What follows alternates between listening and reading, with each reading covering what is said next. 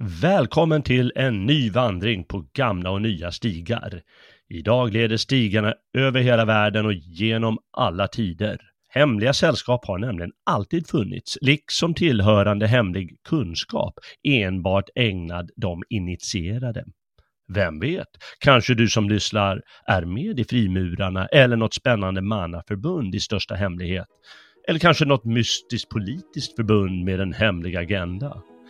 I vilket fall som helst, idag gästas jag av Magnus Söderman och tillsammans ska vi granska alla möjliga hems hemliga sällskap hos germaner, romare, indier med mera. Och så frimurarna förstås.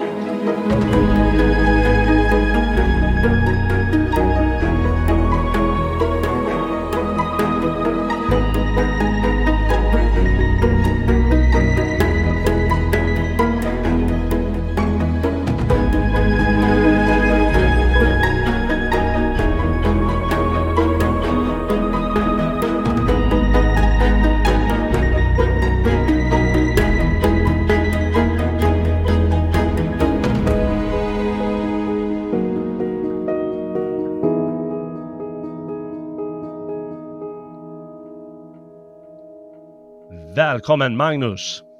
Tack så mycket, tack så mycket. Och eh, hade det varit eh, någon form av tv istället för radio så hade jag kunnat eh, hälsa dig med ett hemligt handslag kanske. Vem vet, vi kanske tillhör samma hemliga orden. Det kanske vi gör. ja, men det håller vi i största hemlighet. Ja, det måste ju vara hemligt, eh, annars kan det ju inte vara hemligt förstås. ja, ja. Eh, har du varit med tidigare varit med i några hemliga förbund eh, som du har lämnat? Nej, det skulle jag väl inte säga. Uh, inte på det sättet. Va? Men det, det är ju en uh, linjen ibland mellan gäng uh, alltså, och, och, och, hemliga sällskap kan ju, kan ju vara väldigt, mannaförbund för den delen kan ju vara väldigt tunn. Alltså när börjar det ena och när slutar det andra. Mm. Um, så det är klart att man har haft tillhörigheter genom tiden, men inte, inte någon initiatorisk eh, eh, liksom hemlig orden på det sättet har jag, ha, har jag varit delaktig i. Däremot så har jag, eh, däremot så har jag studerat eh, och intresserat mig för eh, dylikt i eh, säkert 20-25 eh, år åtminstone. Oj, oj, ja, du är verkligen kunnig. Ja, det, det, vet jag inte. I alla fall, Nej, vi får väl se. Vi får se. Ja. Men eh, jag tänker, det, det vore ju inte helt onaturligt att eh, att det inom till exempel det fria Sverige eller någon liknande organisation eh, skulle finnas hemliga sällskap eh, av något slag. Eftersom frihetsrörelser, de har ju ofta haft hemliga förbund. Jag har ju, jag har ju vänner som eh, har bott i Baltikum till exempel.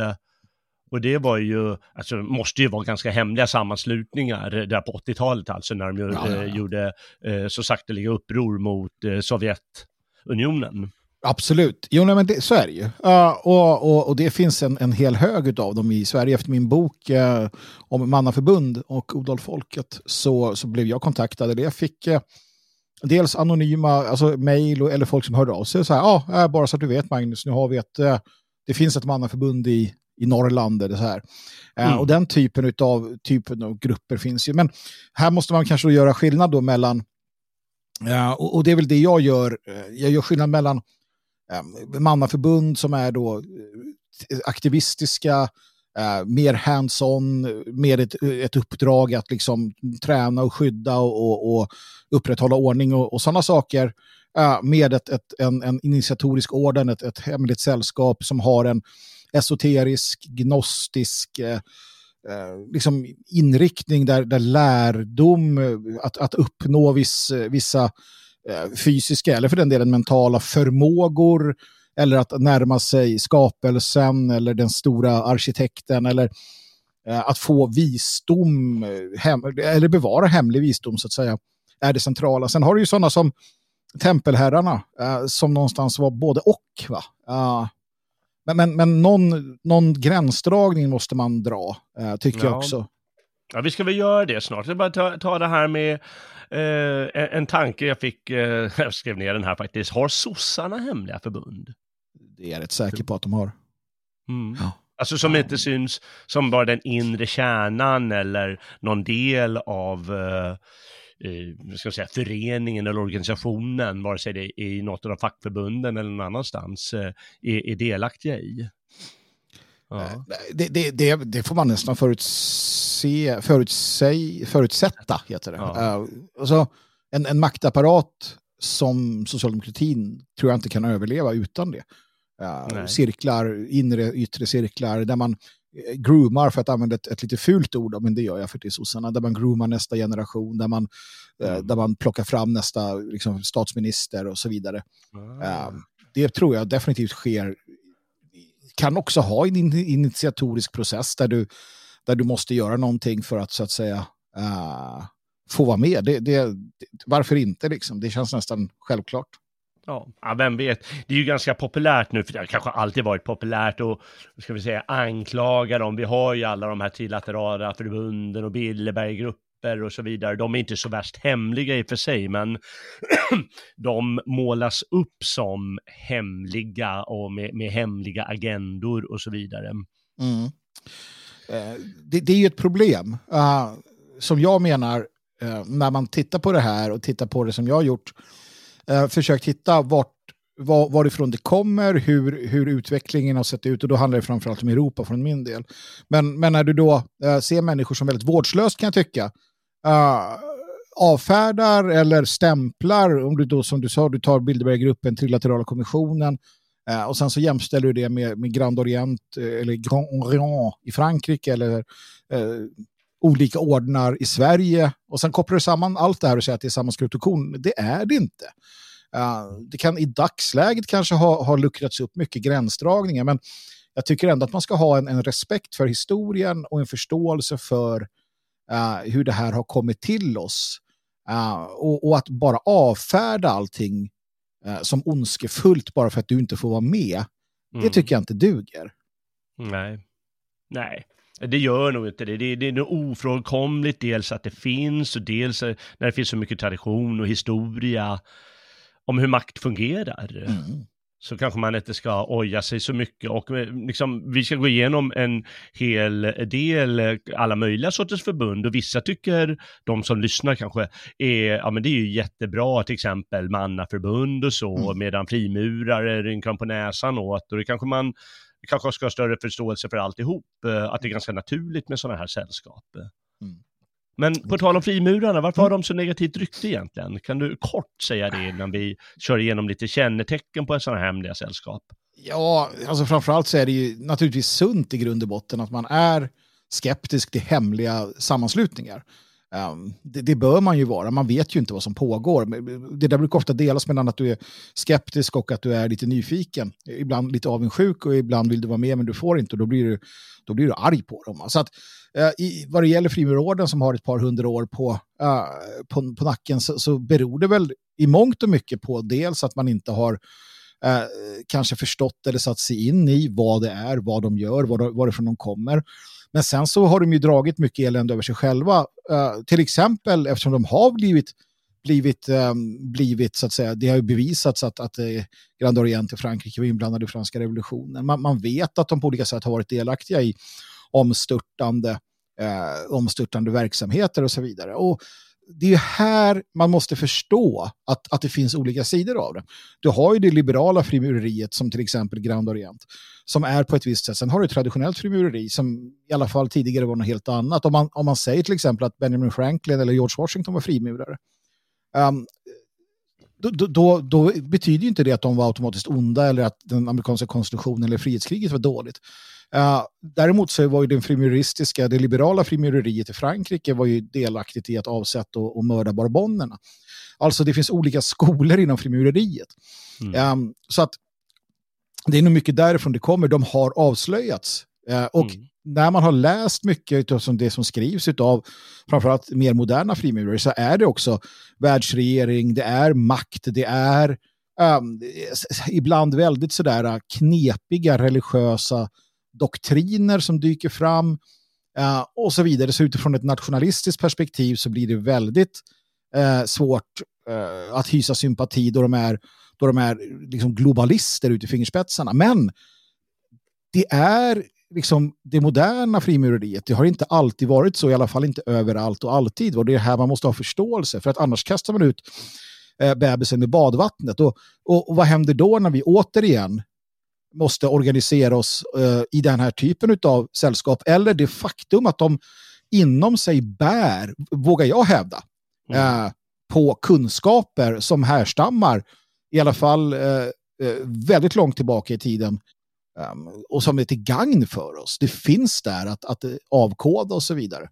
Så att, ja, jag tycker man ska vara försiktig. Men, men sen tror jag, bara för att avsluta och knyta ihop det, man vill också detta. Man vill gärna omges med ett skimmer av att man har mycket makt, att man har mycket rikedom och inflytande.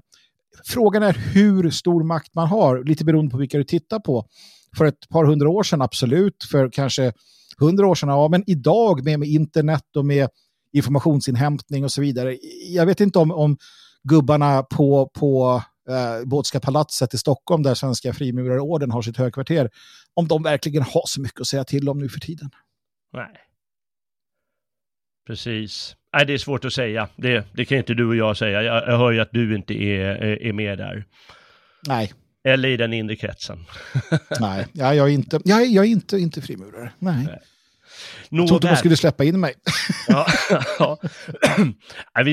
jag tänkte vi kan ta några kännetecken. Eh, man kan ju inte hitta några definitioner för sådana här hemliga sällskap eller eh, vi får kalla dem det, ordnar, eh, mm. mer hemliga ordnar. Men hemliga är de ju förstås i viss mån och det är för att de bär på viktig kunskap. Mm. Och eh, ibland är det ju det hos eh, naturfolk till exempel så är det ju eh, något så mytiskt urskeende som man vill eh, eh, ska föras vidare så som tradition och kunskap om. Mm. Liksom urmyten om hur människan måste kanske få de här jordarna att komma tillbaka eller grönskan att spira igen när, när vintern har varit jobbig och så vidare och svält råder. Mm. Eller hur man gör eld eller vad som helst. Och, och, ofta är det ett, eh, eller viss, ibland är det ett hemligt vetande. Och jag kommer ihåg att jag läste hos, eh, när jag läste om, om Veda en gång, eh, mm. och gamla indier, det var egentligen mest om indisk litteratur jag ville läsa. Och då, då kommer jag ihåg att indierna, det var så hemligt. Det var så mm. hemlig deras kunskap att de tog med lärjungarna ut i djungeln och så viskade de mer eller mindre. Ja, ja, ja men det är klart. Då ska vi veta att de, de de rabblar ju rabbla och rabbla. Ja. Eh, det är så jättestora böcker och dikter och allt vad du kan tänka dig. Så det måste vara ett jäkla viskande där för att föra vidare kunskapen.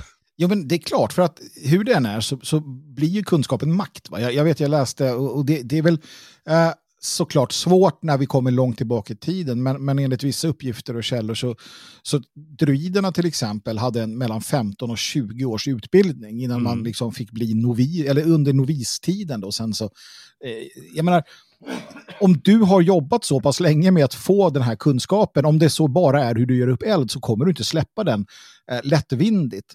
Um, och, och det är också det som är lockelsen i alla tider, också i dessa tider. Uh, att de här ordnarna och grupperna står utanför informationssamhället. De står mm. utanför den lättillgängliga kunskapen. Här krävs det uh, att, du har, att du sätter dig in i saker och ting. Mm. Just det. Ja, det är sant. Och eh, det är ju inte bara kunskap utan det är givetvis ritualer ofta inblandade eftersom mm. det är en större kult och inte bara liksom, teoretisk kunskap. Mm. Och de var förstås också hemliga och om en utanförstående såg sådana här hemliga riter mm. Eh, låt oss säga druidmöten eller eh, som man hade i Aten hade man ju så här eleusinska mysterier och det var bara de, eh, alla fick inte se på det. Mm. Det, det, finns liksom skådespel där de gör skoj över sånt. Eh, och eh, det kunde vara dödsstraff på att eh, se sådana här hemligheter eller för den delen att avslöja dem om du har varit med. Absolut. Um, och, och, det, uh, återigen, är ju det fullt förståeligt. Um, det, det tycker inte jag är ett argument som, som på något sätt säger att det här är fel eller dåligt. Det är ju för att bevara, um, bevara mystiken kring sig själva och, och, jag menar, om man tittar på det utan att, utan att tillskriva det här någon magiska, eh, någon, ma någon magi, alltså att, att vi, låt, vi låtsas som i alla fall att, att riterna är bara liksom, skådespel. Uh, men men uh, de förmedlar ju sig då någonting om den här gruppen som du blir en del av. Uh, eh, du lär dig vissa saker. De, de själva har ju det som en lärdom. Jag vet till exempel inom, inom frimurarlogen, om du tar den skotska riten, om du tar i alla fall de nordligaste delarna, fortfarande i Storbritannien. Jag vet inte om alla har det, men där har du en, en, rit, en rit, en, en invigning där det går ut på att du placeras i en kista eh, att du sänks ner under ett golv i en, i en grav. Eh, och sen så lägger man på då eh, marmorskivorna eller vad det är för någonting och sen hör du, där du ligger där ensam så hör du hur dina bröder då, eller blivande bröder, en efter en lämnar salen. Du hör deras fotsteg eh, tynar bort och sen är du helt ensam. Det är helt mörkt, det är helt tyst. Och där ligger du i obestämd tid. Uh, när man, när man säger det så, så jag har hört hur folk använder den typen av ritualistik. Så, så här, ja men titta, de är sjuka i huvudet, de här jävlarna.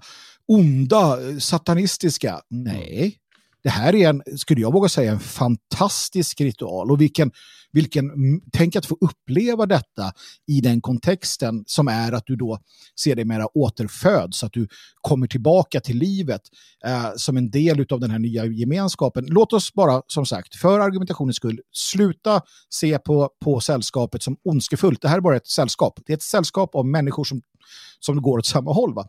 I det mm. sammanhanget så är det en fantastisk ritual. Jag tror ja, att det skulle vara förlösande för väldigt många att få vara med om liknande.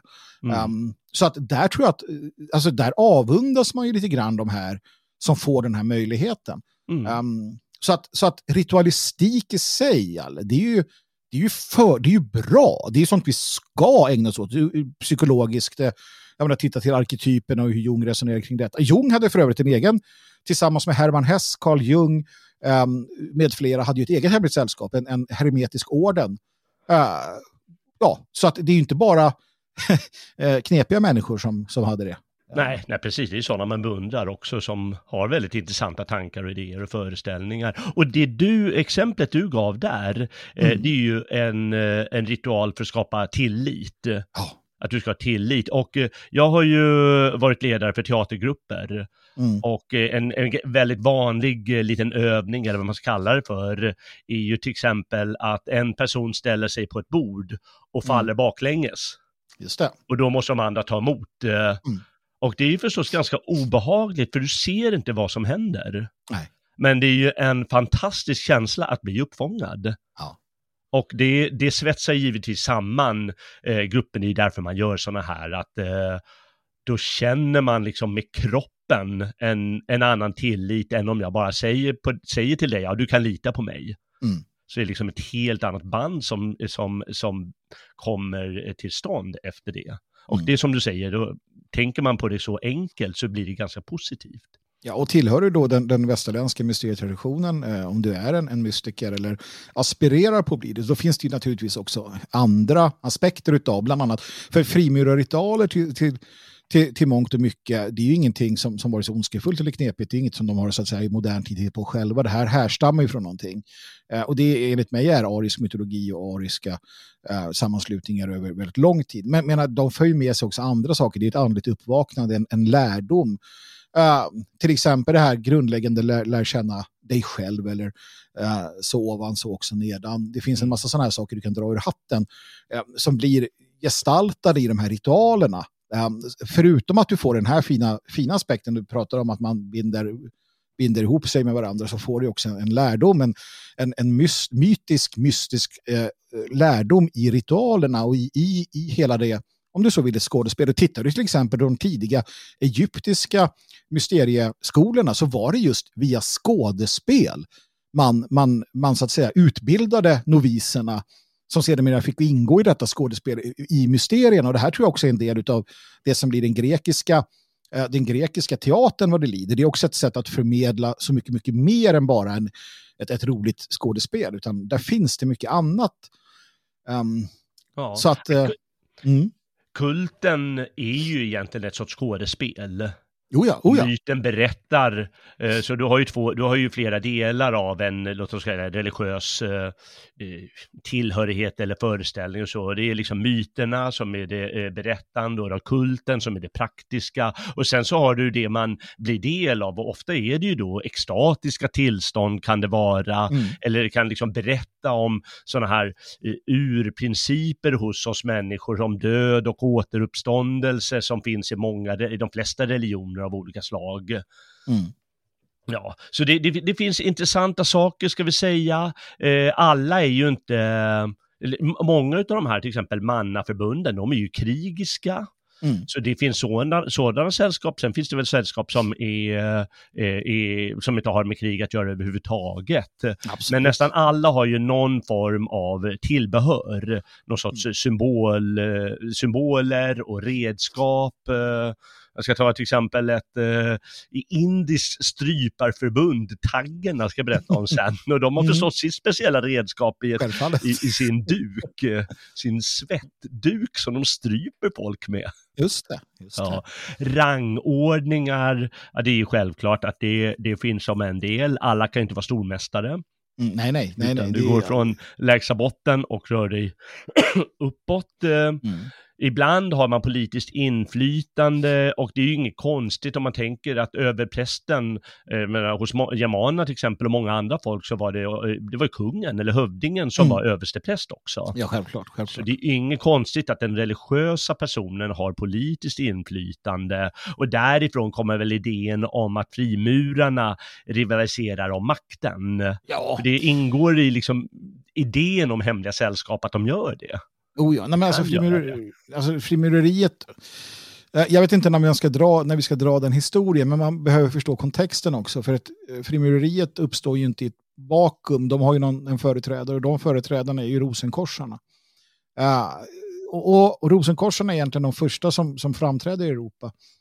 Uh, och det är från rosenkorsarna som frimureriet sen hämtar mycket inspiration och, och bildar sig. Och rosenkorsarna, vad var det? Ja, där de tvistar de lärde, men enligt liksom egen tradition så, så är det ett, ett sällskap av människor som har burit med sig då kunskaper och filosofi och liknande från Grekland, Rom, från Egypten och naturligtvis ännu längre tillbaka då till Atlantis mm. eller vad du vill. Va? Mm. Uh, och, och, och de här träder fram då i en tid då då, då du har konflikter mellan katolska och protestantiska kyrkor, du har allt det här i Europa. Framträder de här som då har en, en, en idé om att du ska någonstans igen samla politik, religion, filosofi, magi, mystik, medicin. Mm. Allt det här hör ihop. Lite som, mm. du har väl läst eh, Sir Francis Bacons nya Atlantis till exempel. Han var ju då rosenkorsare. Mm. Um, och så vidare, att det finns en helt ny filosofi som ändå är gammal. Som jag, det är intressant att du säger det här med hövdingen och sådär. Ja, alltså en gång i tiden så var religion, politik, eh, vetenskap, allt hörde ihop. Det var en helhet. Eh, det är en helhet som jag hävdar att, att makten hela tiden försöker att dela upp för att det skapar möjligheter för dem att härska på ett helt annat sätt. Men det är min, min åsikt. Ja, jag är ju för den, den alltså Rosenkorsidén, eller som, som, som Sir Francis Bacon då skriver om, jag är ju för den grundläggande filosofin att allting hänger ihop. Mm. Um, och från det i alla fall, om man då publicerar tre manifest jag har dem inte i huvudet just nu, men de publiceras då genom att eh, i princip läggas ut eller hängas upp i, i gatorna på, i Tyskland tror jag det är. Uh, ja, eller i Frankrike kanske det är. Då man, jo, men jag har dem här förresten. Det är tre, tre skrifter som ges ut då, Fama Fraternities, eh, Confessio Fraternities och Christian Rosenkreutz alkemiska bröllop. De ges ut på 1600-talet um, eh, utav Rosenkreutzarna, alltså Rosenkorsarna. Och det här är det första som sedermera utvecklas till frimurarna. Varje frimurar eh, orden av rang har en, en, en, en rosenkors eh, eh Rosenkreutz ehm, eh, grad så att säga. Mm. Eh, men när de här dyker upp så finns inte frimureriet så som vi känner idag utan det här är början. Okay. Uh, och, och, och, du förstår ju själv, Jalle, vad såväl protestantiska som katolska uh, företrädare blir arga på den här typen och politiker och förstar. Här kommer några jävla typer och ska sätta allt på ända. Um, ja, det är sant. Och, och det är ju här man börjar bli, alltså det är här det blir Alltså vetenskapen ska hålla på med vetenskap och kyrkan med kyrkan. Och så, och så här kommer de och liksom förstör allting. Mm, och det är mm. klart att det blir, det blir oreda. Och jag tror lite ja, av hatet mot frimureriet eh, bärs vidare där. Att ja, men det här är ju typer som undergräver den ordning vi har haft. ja, precis. Ja, men det läste jag. Eh, alltså under medeltiden, Karl den store, han kämpade mot eh, olika sorters gillen som fanns före mm. de här eh, vet du, stadsgillen så fanns det olika he med hedniska inslag och familjer Precis. som hade, ja då tänker jag, ja, men det är familjer som utmanar om makten. Och ja. kyrkan var förstås också emot det, för de utmanar då de traditioner, de liksom religiösa traditionerna som, som de står för. Så det är ju det är klart att makten kämpar emot eh, alla sådana, eller mm. tycker att det är obehagligt i alla fall med, med det, det är ju någon sorts maktinslag som konkurrerar. Oh ja, alltså, du, kan ju, du, du kan ju se på flera aspekter. Å ena sidan är det rent realpolitiska, makt och liknande. Så att det är den ena, ena sidan. Den andra sidan är den eh, mer kanske då filosofiska, religiösa, det vill säga att eh, de här gillena som du säger som bär med sig en hednisk, det vill säga en, en, en ursprunglig eh, religiositet um, som, som delar av kyrkan då verkligen vänder sig emot. Uh, och sen har du ju hela, den, alltså hela det här blir ju Uh, det blir då en grogrund för konflikter naturligtvis. Men sen kan du se, och det här är jättespännande om du tittar i Sverige till exempel, då har du en, en, en, en påstådd i alla fall rosenkorsare som heter Johannes Bureus, mm. uh, som är verksam som rik, första riksantikvarien då, under Gustav Adolf den store. Och, och, det som händer här då, du har alltså en, en, en rosenkorsare som eh, hittar och som, som skriver runa ABC och han är väldigt intresserad av kabbala och liknande. Och han beskyddas alltså av den här strikta protestantiska kungen från kyrkan som helst vill bränna gubben på bål. Eh, och här, här, här ser vi ju då i vår värld som nationalister så är Johannes Bureus en människa som, som det är en människa som man, man har som förebild, som man, man, mm. man Sådär, va? Och, och mm. kungen då som vet mycket väl att du tillhör någon så här hemlig eh, Rosenkreuzer-sällskap, men dig beskyddar jag. Av, mm. alltså, det är fantastiska berättelser som, som kommer här. Ja. Det kanske viktigaste kännetecknet det är eh, ändå initiationen och de initiationsriter som, eh, som han hade, som givetvis måste vara ganska kraftiga så att man håller det hemligt och är trogen givetvis. Och jag tänkte att jag skulle läsa om en eh, eh, konstig rörelse som heter Mau Mau-rörelsen i Kenya. Mm. Och det är alltså en, en den har inte uråldriga eh, ur, uråldrigt ursprung, utan den skapades då. Men man använde, precis som frimurarna gör, så använder man då gamla eh, eh myter och föreställningar för att, antar jag, få, få kraft till den. Jag tänkte jag skulle läsa om deras initiationer här. Mm. Vi kan, eller kan säga bara någonting om den första. Så var, de ville återta mark från engelsmännen och de ville återbörda eh, den traditionella äganderätten. Och den var i Kenya tidigare att den strikt, gick strikt genom släkten istället mm. för marknadsekonomiska principer som engelsmännen kom med. Mm. Och en del av dem var att man också ville driva bort eh, vita i viss mån eh, och sen så eh, blev det till en form av terrorgrupp som som ofta sådana här rörelser blir, att de terroriserar allt istället för bara det de ville från början. Men, men det kan vi låta vara. Vi, eh, vi ska nämna om initiationen här, bara så att man får en bild av hur det kan fungera här. Och då så kör jag här. Eh, de högsta av sammanlagt åtta initiationsgrader kunde självfallet uppnås endast av personer, män såväl som kvinnor, som genom terroristisk verksamhet bundits till Mao Mao utan återvändo. Varje övergång till nästa grad fordrade en ny initiation. Vid den första invigningen fördes initianden till en av bananblad eller sockerrör gjord portal som man fick passera igenom sju gånger. Därefter ställdes han inför ceremonins ledare som höll lungorna av en get i sin högra hand och en bit getkött i sin vänstra. Ledaren räknade på kikuyu-språket till sju samtidigt som han svängde köttet sju gånger runt initiandens huvud. Efter ett hugg med tänderna i den framsträckta getlungan ansågs nykomlingen mogen för Mau Mau-eden, vars text förestavades av ledaren. Man lovade bland annat att kämpa för landets återvinnande och att stödja enhetsrörelsen som hånas med namnet Mau Mau. inte minst genom ett bidrag av 62 shilling och 50 cent samt en bagge. I avslutningsformen nedkallade man döden över sig om löftena skulle brytas. När eden avlagts beströk ledaren initiandens panna med getblod, gjorde tre snitt i hans vänstra handled och lät hans blod rinna över getköttet. Till sist bet den nyblivne medlemmen i, get, i köttbiten, där nu getblod blandats med hans eget, och ledaren förklarade att gemenskapen med enhetsrörelsen därigenom var beseglad. För att stärka gemenskapskänslan invigde man vanligtvis flera personer vid samma tillfälle. De nyinvigda uppmanades att avhålla sig från könsumgänge under de följande sju dagarna och att hemlighålla sitt medlemskap i rörelsen. Likaledes underrättades de om lösenord medlemmarna emellan. Mm. Så går det till i Mau Mau-rörelsen, eller gick till för eh, den blev ju utplånad sen. Jo. Av britterna antar jag. Nej, men det är ju intressant. Jag, jag, hade ju inte velat gå igenom den här riten. Den lät inte särskilt sådär uh, germansk, i alla fall inte modern germansk. Jag tror inte heller historiskt sett heller, uh, om jag ska vara ärlig. Men i alla fall. Uh, men det jag tänker är ju att om du går igenom den, vilken grej. Mm. Alltså när du är färdig, när du har gjort detta, när du har tillsammans med dina nya då, bröder och systrar genomlidit detta, gått igenom detta, kommit ut på andra sidan. Alltså det, det band psykologiskt som du så att säga binder till varandra, det, ju, det, blir, ju, det blir ju enormt.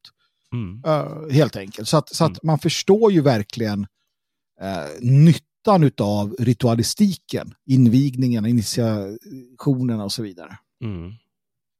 Ja, man gör ju det.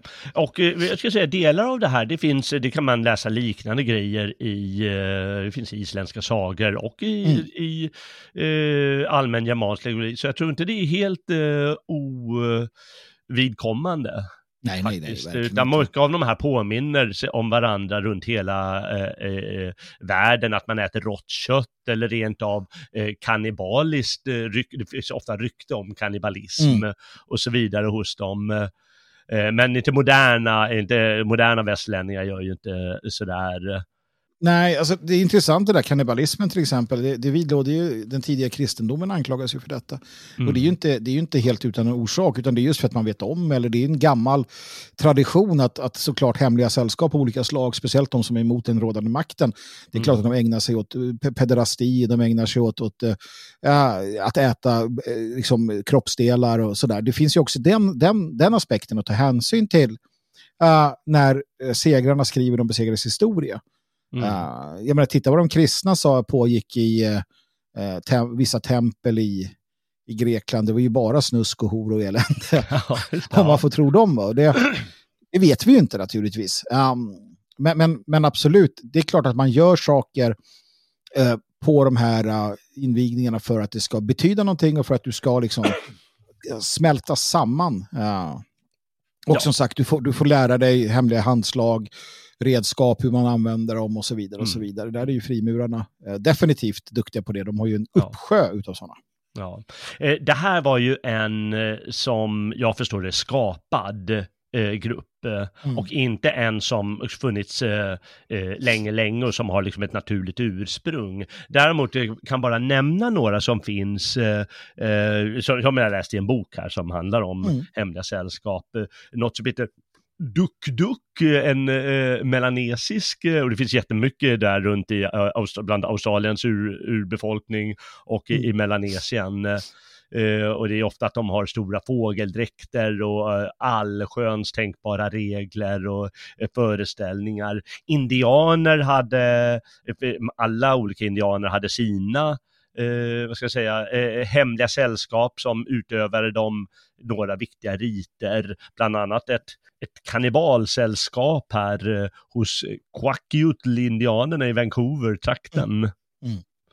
Och eh, då förstår vi att det fanns, det, skälet till att de kallas kannibaler, det var att det, eh, det var en kannibalistisk gud mm. som, eh, som de hade som en viktig figur. Och en del av det var liksom att ingå en mystisk union med guden som finns i alla de här mysti mystiska avdelningarna av eh, huvudreligionerna. Och de flesta naturreligioner. in, uppgå i extas och så vidare. Jag ska inte ta tusen exempel för det är så mycket, vi fick ju de här Mao Mao nyss.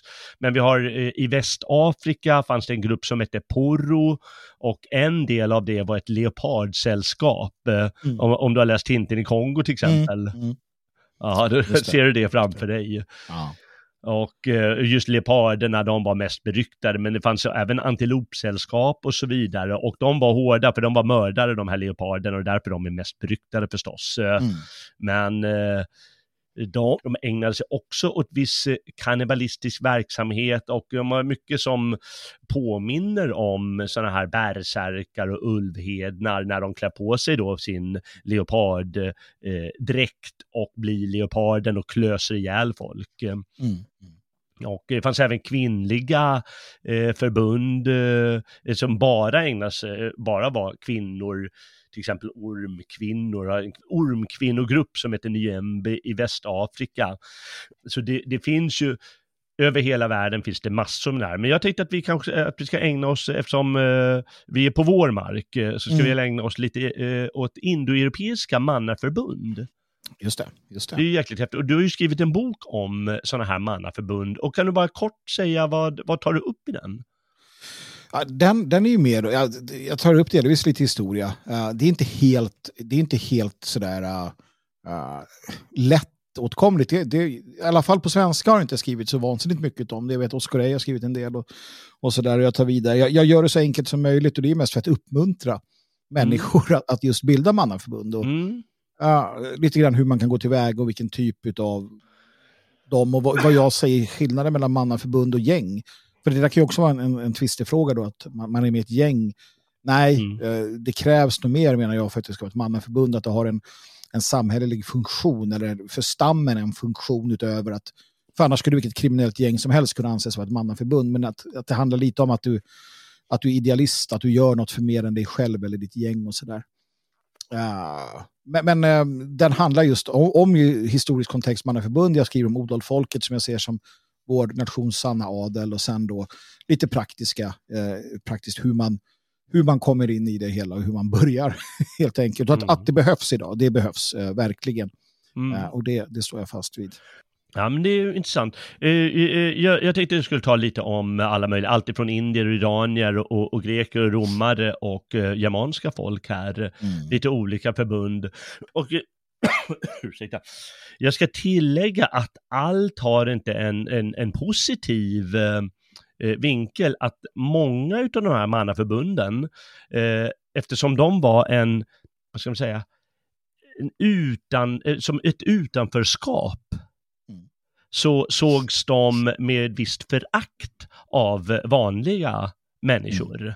Mm. Man hade respekt för dem eh, och de fyllde en funktion, till exempel i krig och så. Men eh, man eh, kände också ett, eh, liksom något sorts inneboende äckel eller så, eftersom de kanske inte ägde eh, mark och hade ett hem och eh, så, utan helt enkelt var så annorlunda. Mm. Så man ska inte bara se det som positivt, utan det finns då den här negativa synen också på alla de här mannaförbunden. Och eh, Indien är ju jättesvåra eftersom allting var så hemligt där och, och det, det, är så mytiskt indierna. Ja. Men en, en myt är till exempel att eh, eh, guden Indra, han hade då eh, följare, och då menar jag inte människor utan i myten fortfarande som kallas maruter. Mm. Och de drog fram över himlen och, och vissa då ser det som en projektion av eh, eh, riktiga mannaförbund. Mm. Eh, som då skulle varit en viktig faktor i ariernas erövring av Indien. Mm. Och det tycker de att de kan se genom myterna, men det är lite, lite svårt att, att se. Men det är liksom något sorts ariska gamla mannaförbund. Eh, I Iran, då vet man att det har funnits, inte minst genom att eh Zarathustra, religionsstiftaren eh, kring 1000-talet, eh, eller kanske lite senare, 1600-talet kanske det blir. Ah, jag kommer inte ihåg längre. 1200-talet kanske. du ser något, något tal. något tal är det i alla fall. Han, eh, han var förstås negativt inställd till de här mannaförbunden mm. eftersom de gjorde en motkraft och han hade liksom en annan inställning till hur människor ska föra sig och tyckte väl då att de var för primitiva kanske jag tror, jag tror att ett, ett generellt problem, uh, som sagt, jag är, jag är för mannaförbund idag. Uh, jag tror att det är nödvändigt. Jag har inga problem med att de, att de kommer bete sig på ett sätt som är allt annat än anständigt också framöver. Mm. Eh, de är nödvändiga eh, i denna civilisatoriska cykel. Uh, när, när vi har kommit till rätta med detta och kommit en bit på vägen, satt jag då och var samma jag, då hade jag nog sett väldigt negativt på dem. Problemet mm. är att de behövs i vissa cykler och sen behövs de inte nej, uh, nej, på samma sätt. Då blir ju de, det är som jag brukar säga mig själv då, som gammal motståndskämpe generellt sett. Jag, mm. jag tror nästan, förstår du, Jalle, att om vi skulle få en nationell uh, regering och revolution som, som bara fixar allting, då hade jag gått i motstånd mot den. För att jag, det är det jag kan. Det är sån ja, jag är. Ja, jag, jag, jag, ja, man kanske måste tänka sig också. de här mannaförbunden som ett eh, Nordiska motståndsrörelsen. Mm. Att det finns ju många som ja, beundrar dem lite men tycker att de är problematiska och besvärliga. Mm. Men på något sätt så kanske man också kan tycka att ja, men de behövs i vår tid. Som liksom inte en sorts sista utpost men liksom den sista utmaningen mot makten.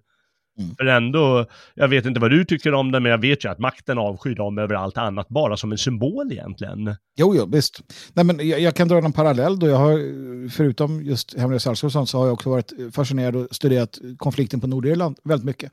Mm, uh, och man kan ju fråga sig hur det kommer sig då, till exempel då, de som kallade sig för uh, Shankill Butchers, uh, tre eller fyra stycken bröder tror jag, eller två av dem i alla fall, som som, ganska, som mördade då katoliker på ett ganska otrevligt sätt. Det var inte bara att de sköt dem, utan det var, det var med liksom, ja, men man, man använde kniv och sådär. De dödade några stycken och sådär. Mm. Uh, de blev hyllade och älskade mm. utav uh, sina egna. Alltså, uh, samtidigt så tror jag nog att många, många som protestanter som är goda kristna också fylldes av äckel och, och ilska. Men de kände att de här behövs. Samma sak katoliker eh, som ser hur, hur deras då paramilitärorganisation lemlästar människor. Mm. Å ena sidan avskyr man våldet och att de är sådana som de är. Samtidigt så, så älskar man dem för att det är de som gör någonting. Mycket mänskligt, va? Men, men också en paradox i sammanhanget. Så, så det är nog så man får se mannaförbunden historiskt ja, och också idag. Mm. De här iranska mannaförbundet, eller Iran, jag vet inte, kanske fanns flera eller sånt, men de kallas ofta vargar. Mm. Eh, antagligen för att de gick i vargklädsel eh, då. Och eh, som, från att de var pojkar eh, fick de klara sig själva i ödemarken, det var en del av deras initiation. Eh, de, eh, man lät dem stjäla eftersom eh, då klarade de sig själva. Och eh, då liksom enligt legender så var eh, Kyros, eh, storkonungen bland perserna, den största av dem alla, han var då som barn vallpojke och rövare. Mm. Och då känner vi att i, i legenden så skulle han då varit en sån här varg.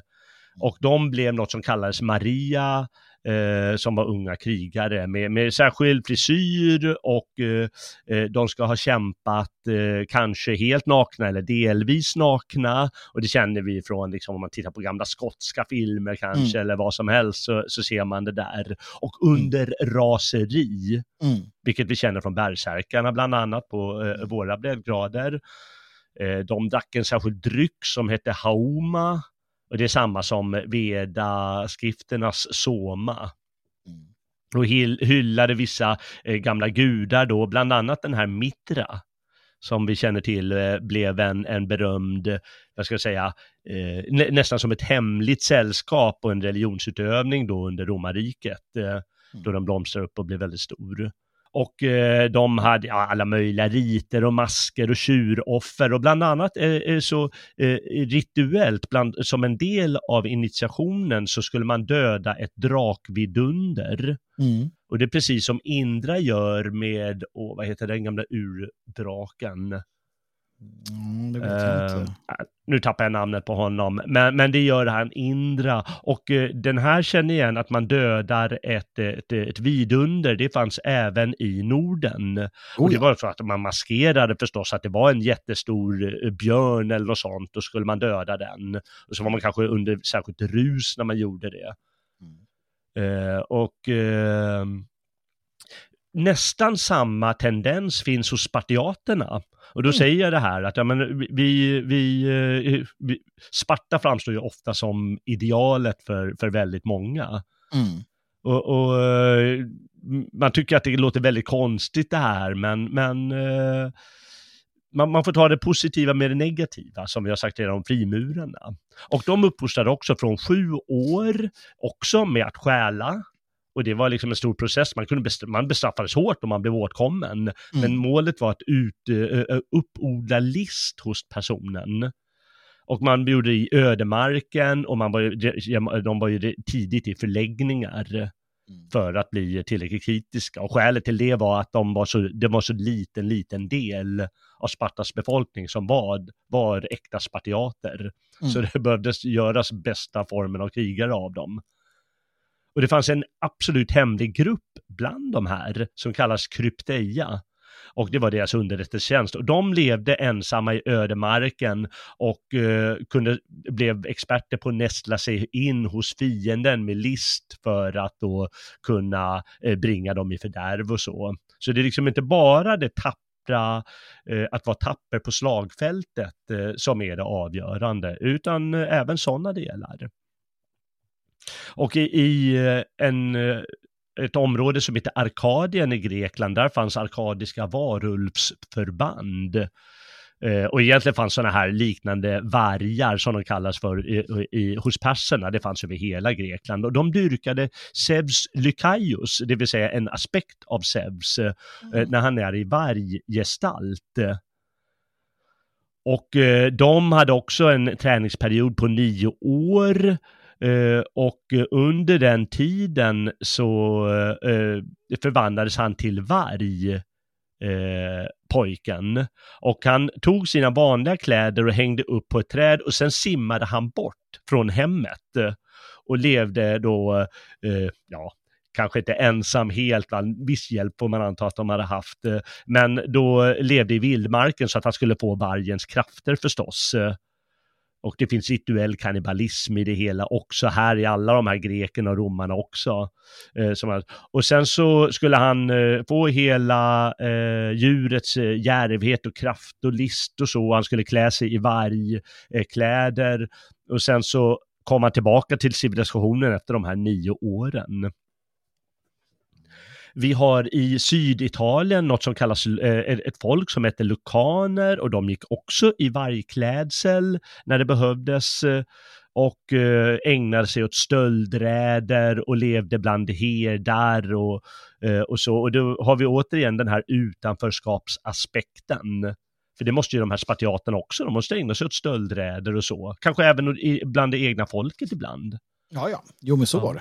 Ja, och i Rom känner vi igen deras grundläggningsmyt, hur Remus och Romulus växer upp och dias av vargar mm. eller en varginna. Och sedan hur de växer upp som herdar och vi vet att Roms tidigaste invånare, det tyckte alla är så knasigt, oj vad är det för konstigt folk? Mm. Det var ju förbrytare och hemlösa.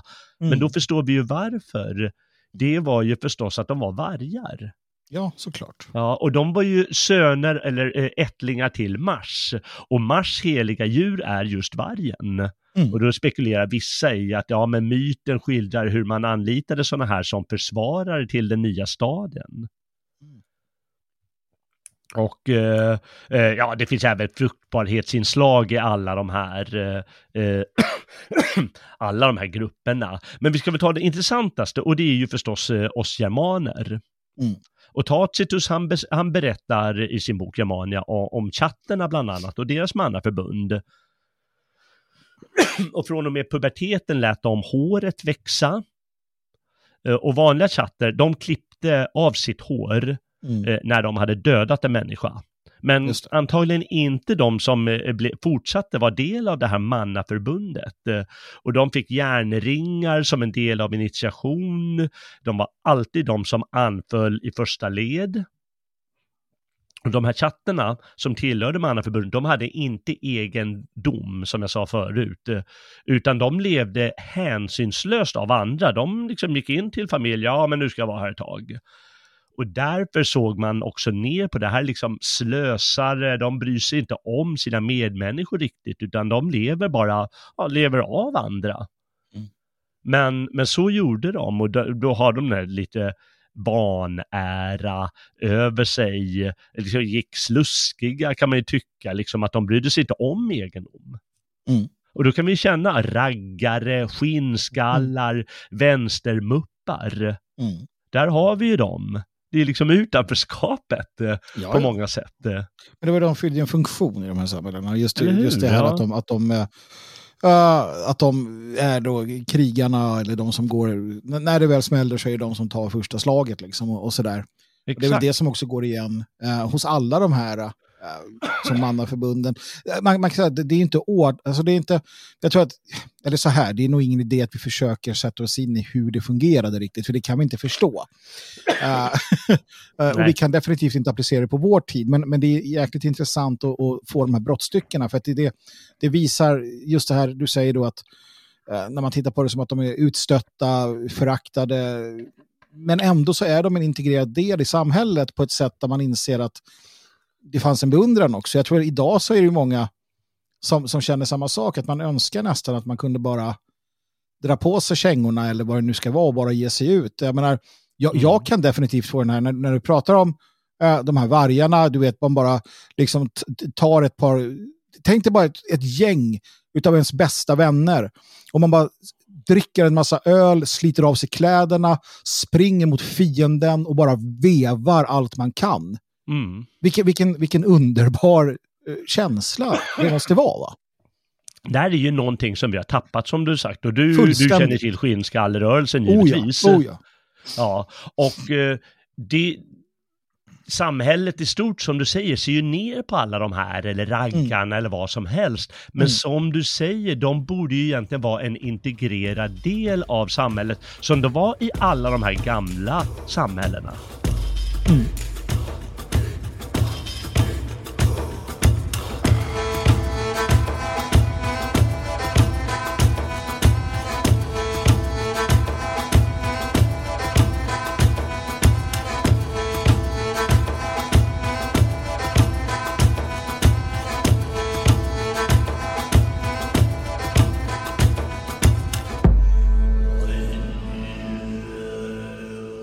och här på nordisk mark har vi förstås våra bärsärkar och ulvhednar. Mm. Eh, det vill säga eh, sådana som bar björnskjorta eller vargskinnspälsar.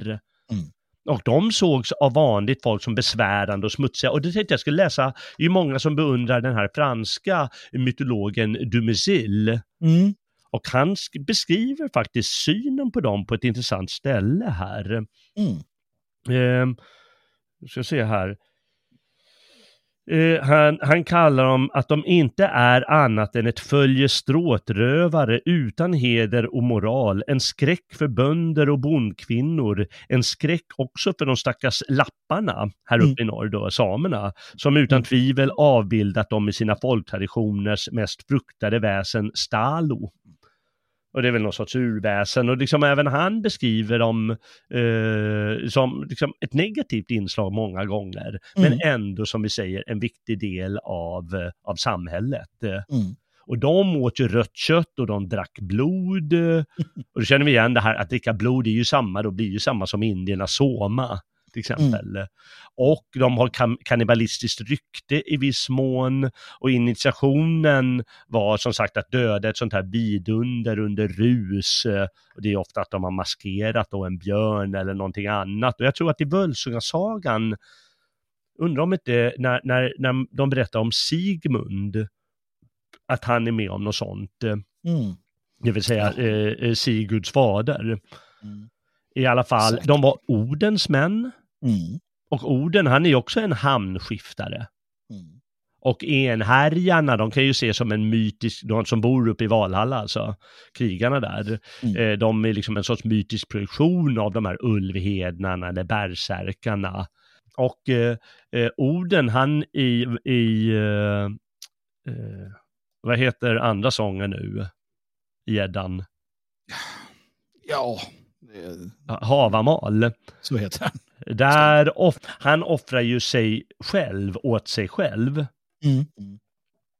Och det skulle då vara en sorts, eh, att han instiftar det här manbarhetsprovet eh, som är initiationen för att bli en sån här eh, bärsärkskrigare. Ehm, och eh, det, den här, det finns ju något som heter Odens vilda jakt Mm. eh, som försiggår kring juletid. Och det var ju vanligt med folkliga upptåg då som, förr i tiden och eh, faktiskt ända in i vår tid. Jag berättade lite om i, i julprogrammet hur man på annandag till exempel hade sådana här upptåg i vissa städer eh, för bara en generation sedan. Och det skulle väl också vara en återspegling av de här mannaförbunden, hur de, deras otyglade framfart, eh, mm. eh, nästan som en spökhär, anförda av orden och i förbund med de döda. Mm. De har ju vigt sig åt döden. Mm. För det är någonting som, som eh, alla de här största krigarna står för, är det en total orädsla för döden. Jo, nej men som sagt, de, det är ju samma, alltså tar du ett så, så har du alla eh, egentligen, om man, om man tittar på dem. Um, det, det, är i princip eh, kopior av varandra, vilket visar att de tillhör en tradition som, som har funnits med oss eh, ofantligt länge. Och det säger också att de finns idag också. Det är bara det att idag så är samhället så pass annorlunda att eh, du är inne på skinnskallar och raggare. Så, ja, vilka är dessa människor som hamnar här i alla fall en tid av sitt liv? Ja, vi kanske börjar förstå det här. Och vi har liksom, och, och frånsett mångkulturproblem, så med social utanförskap, människor med olika diagnoser, vi vet hur man kallar dem för det ena med det andra. Uh, och, och psykofarmakan som, som folk tuggar i sig. Mm. Svaret kanske ligger i att samhället är för civiliserat. För, uh, alltså, vi tillåter inte människorna som, som faktiskt hör hemma i, i forna tiders mannaförbund att, att leva som de är programmerade, utan de ska tvingas in i någon modernistisk mall. Ja, och då precis. mår de dåligt. va? Ja, det blir ju så. Det, det är det vi kallar att då, ja, men då blir de Facebook-arbetare. Ja, precis. det blir sinnebild för det lägsta av det lägsta, liksom en, mm. en kille som väger 52 kilo, liksom, något sånt. Mm, mm. Ja, nej, vi ska inte gå in på det. Men eh, vi kan ju säga att eh, eh, nationalsocialisterna inom armén och inom vissa grupper av SS och så vidare, de inspirerades ju ganska mycket av eh, sådana här vargar och bärsärkar och andliga hemliga förbund. Och kan, du kan ganska mycket om det, kan inte du? Eh, jo, men det har jag läst en hel del om, eller tittat väldigt mycket på eh, just Arjosofin då. Som, alltså den typen av förbund i Tulesällskapet och det är uh, alltså Vrilsällskap och det, det, är väldigt många, de är alltså proto, uh, proto uh, NS, växer fram i Völkers Tyskland kan man säga, slutet på 1800-talet, början på 1900-talet. Uh, nej, som, som ett resultat av bland annat teosofin som kommer då, en nyandlighet, ett, ett intresse för, för germansk kultur och liknande. En blandning då också med den, den gamla Rosenkors-filosofin i mångt och mycket. Uh, uh, och du har då må många inslag av frimureriet här. Man slår sig loss från ett frimureri som har blivit internationalistiskt med, med Illuminaternas inträde 1776 eller där i krokarna. Uh, så får du en, en, en nationalistisk, uh, ett nationalistiskt frimurarväsen egentligen i Tyskland som, eh, som sakta erövrar mark eh, och som då eh, intresserar sig väldigt mycket för, för det germanska. Du har sådana som Guido von List och Carl von Liebenfels och liknande. Um, jag tror att von List var frimurare, åtminstone kopplingar där. Liebenfels var det definitivt. Han, han grundade ett, ett nytt riddar, en ny riddarorden och så vidare. Det finns mycket sånt här. Om man intresserar sig för arisofin som är arisk eh, vetenskap egentligen, alltså läran om arierna, om, mm. om det egna folket där. Och, och det, det tar sig uttryck på olika sätt. Du, du, när du kommer framåt lite så, så, så finns de, det finns ju aspekter av detta i Stahlhelm eller andra sådana här äh, efter första världskriget frikårer som tar den, den fysiska striden med kommunisterna. Äh, du har folk från de här hemliga sällskapen som är definitivt aktiva i den nationella revolutionen äh, på olika sätt och vis. några av dem avrättas av kommunisterna under, äh, i Bayern tror jag under, äh, under det upproret. Äh, från Turesällskapet just och så vidare. Och sen så då så, så det som händer sen när nationalsocialisterna tar makten, Rudolf Hess till exempel var medlem i en av de här, och, så där. det som händer när nationalsocialisterna tar makten, det är att, att SS, som du är inne på, det är egentligen en, det är egentligen en frimurarorden eh, och en, en, en, ett, ett krigarförbund och ett mannaförbund. Ja. Mm. Alltså, det, det, är en riddarorden, ett, ett, eh, en frimurarorden och ett mannaförbund. Um, de aspekterna finns här och, när de då, uh, och det blir alltså en del av statsmakten. Och när de kommer in och tar den kontroll de tar så förbjuder man naturligtvis alla andra hemliga sällskap. Man förbjuder frimurare, man förbjuder mm. Tulesällskapet, allting förbjuds för allting ryms inom SS. Och det, det som är så intressant här det är att den, den, den, forskning då till exempel som Turesällskapet och Vrilsällskapet och alla ägnar sig åt, den tar SS över. Det vill säga att de är inte alls främmande för att, att forska inom de här områdena. Man skickar, man skickar eh, delegationer till Tibet för att, att eh, liksom hitta eh, det adiska ursprunget. Man, mm. man forskar på, på vrilkraften. Uh, man har riddarordnarna i Webelsburg så har du liksom tron, tronsalen i kryptan. Du har Eh, Eh, du har Himmler som, som eh, åker till Kvedlingburg och, och hälsar fågelfängaren som är hans, han in, ser sig själv som en inkarnation av denna eh, konung. Du har mystiken, myten, det mustiga. Alltså allt det här har du i en... Och det är därför också man hatar SS. Det är därför den moderna världen avskyr och hatar SS-orden mer än någonting annat. För att den, den är verkligen ett, ett, ett, en, en, en gestaltning av den ariska krigarmyten, eh, den, den ariska eh, religiositeten, ett ursprungligt, du vet, det är en urkraft, det är en arketyp i sig, så som Jung i, i princip identifierar den här rörelsen. Och allt samlas i SS. Eh, och, och, det är ju fascinerande eh, för oss som, som eh, kan se på det på det sättet och förstå den här orden. Men man, man är alltså alltid ett här någonstans. Och ja, det är, ju, det är ju staten i blivandet. Hade inte Tyskland fallit så är det ju SS-staten som hade blivit eh, verklighet helt enkelt. Ja, ja. det är mycket möjligt. Eh, man, man, måste i alla fall säga att det är intressant. Eh, oh ja, oh ja. Sen som du säger att de har det sämsta ryktet av alla. Men det är förstås en utmålning och det, det, är egentligen att, de, att man bara tar synen på frimureri som någonting negativt och så, så, så boostar du den gånger 50. Ja, och då ja, har du synen ju... på SS. Men Precis. givetvis har de också sina grejer som är intressanta och spännande och eh, positiva. Sen får man väl tycka vad man vill om det i, i det stora hela. Ja, ja. Alltså, det, det vi... eller inte. Ja, men precis, Nej, men det, det, vi kan liksom fokusera på är ju de, de myst, mytiska aspekterna. Um, mm titta på, titta på eh, SS Annenerbe till exempel som, som bedrev uh, både okult forskning men också som forskning kring, kring uh, raslig härkomst. Kring, uh, alltså det var ett av de absolut främsta forskningsorganisationerna i Europa vid den här tiden. Mm. Man, det är det att man tillskriver uh, Annenerbe och SS väldigt mycket där det kommer pseudovetenskap brukar man prata om. Mm. Men det är också för att de är öppna för allt. Till skillnad från, från dagens så kallade vetenskap som stänger dörren till det som man kallar för då pseudo eller parapsykologi eller vad det vill. Det vill man inte, sånt vill vi inte röra vid. Mm. Uh, så var SSR och forskarorganisationerna kring SS var öppna för allt. Lite så som faktiskt då uh, Sir Francis Bacon skriver om i det nya Atlantis. Uh, de har alltså någonstans börjat ge, de har börjat ge en gestaltning åt Rosenkorsfilosofin mm. i, i, i den svarta uniformen och SS organisationen. Och det här måste ju vara fruktansvärt upprörande för, för de moderna eh, humanisterna. Ja. Eh, men också för de som, som tillskriver eh, den här typen av sa, sam, sam, eh, eh alltså sällskap eh, idel bara alltså på vår sida som, som bara ser uh, hemskheter i detta så, så är det ju mycket fascinerande helt enkelt. Ja. Och eh, det finns ju en annan sak som gör att folk inte kan ta åt sig någonting av det. Och det är ju att vi lever idag, vi västlänningar idag lever ju i ett fullständigt okrigiskt sammanhang.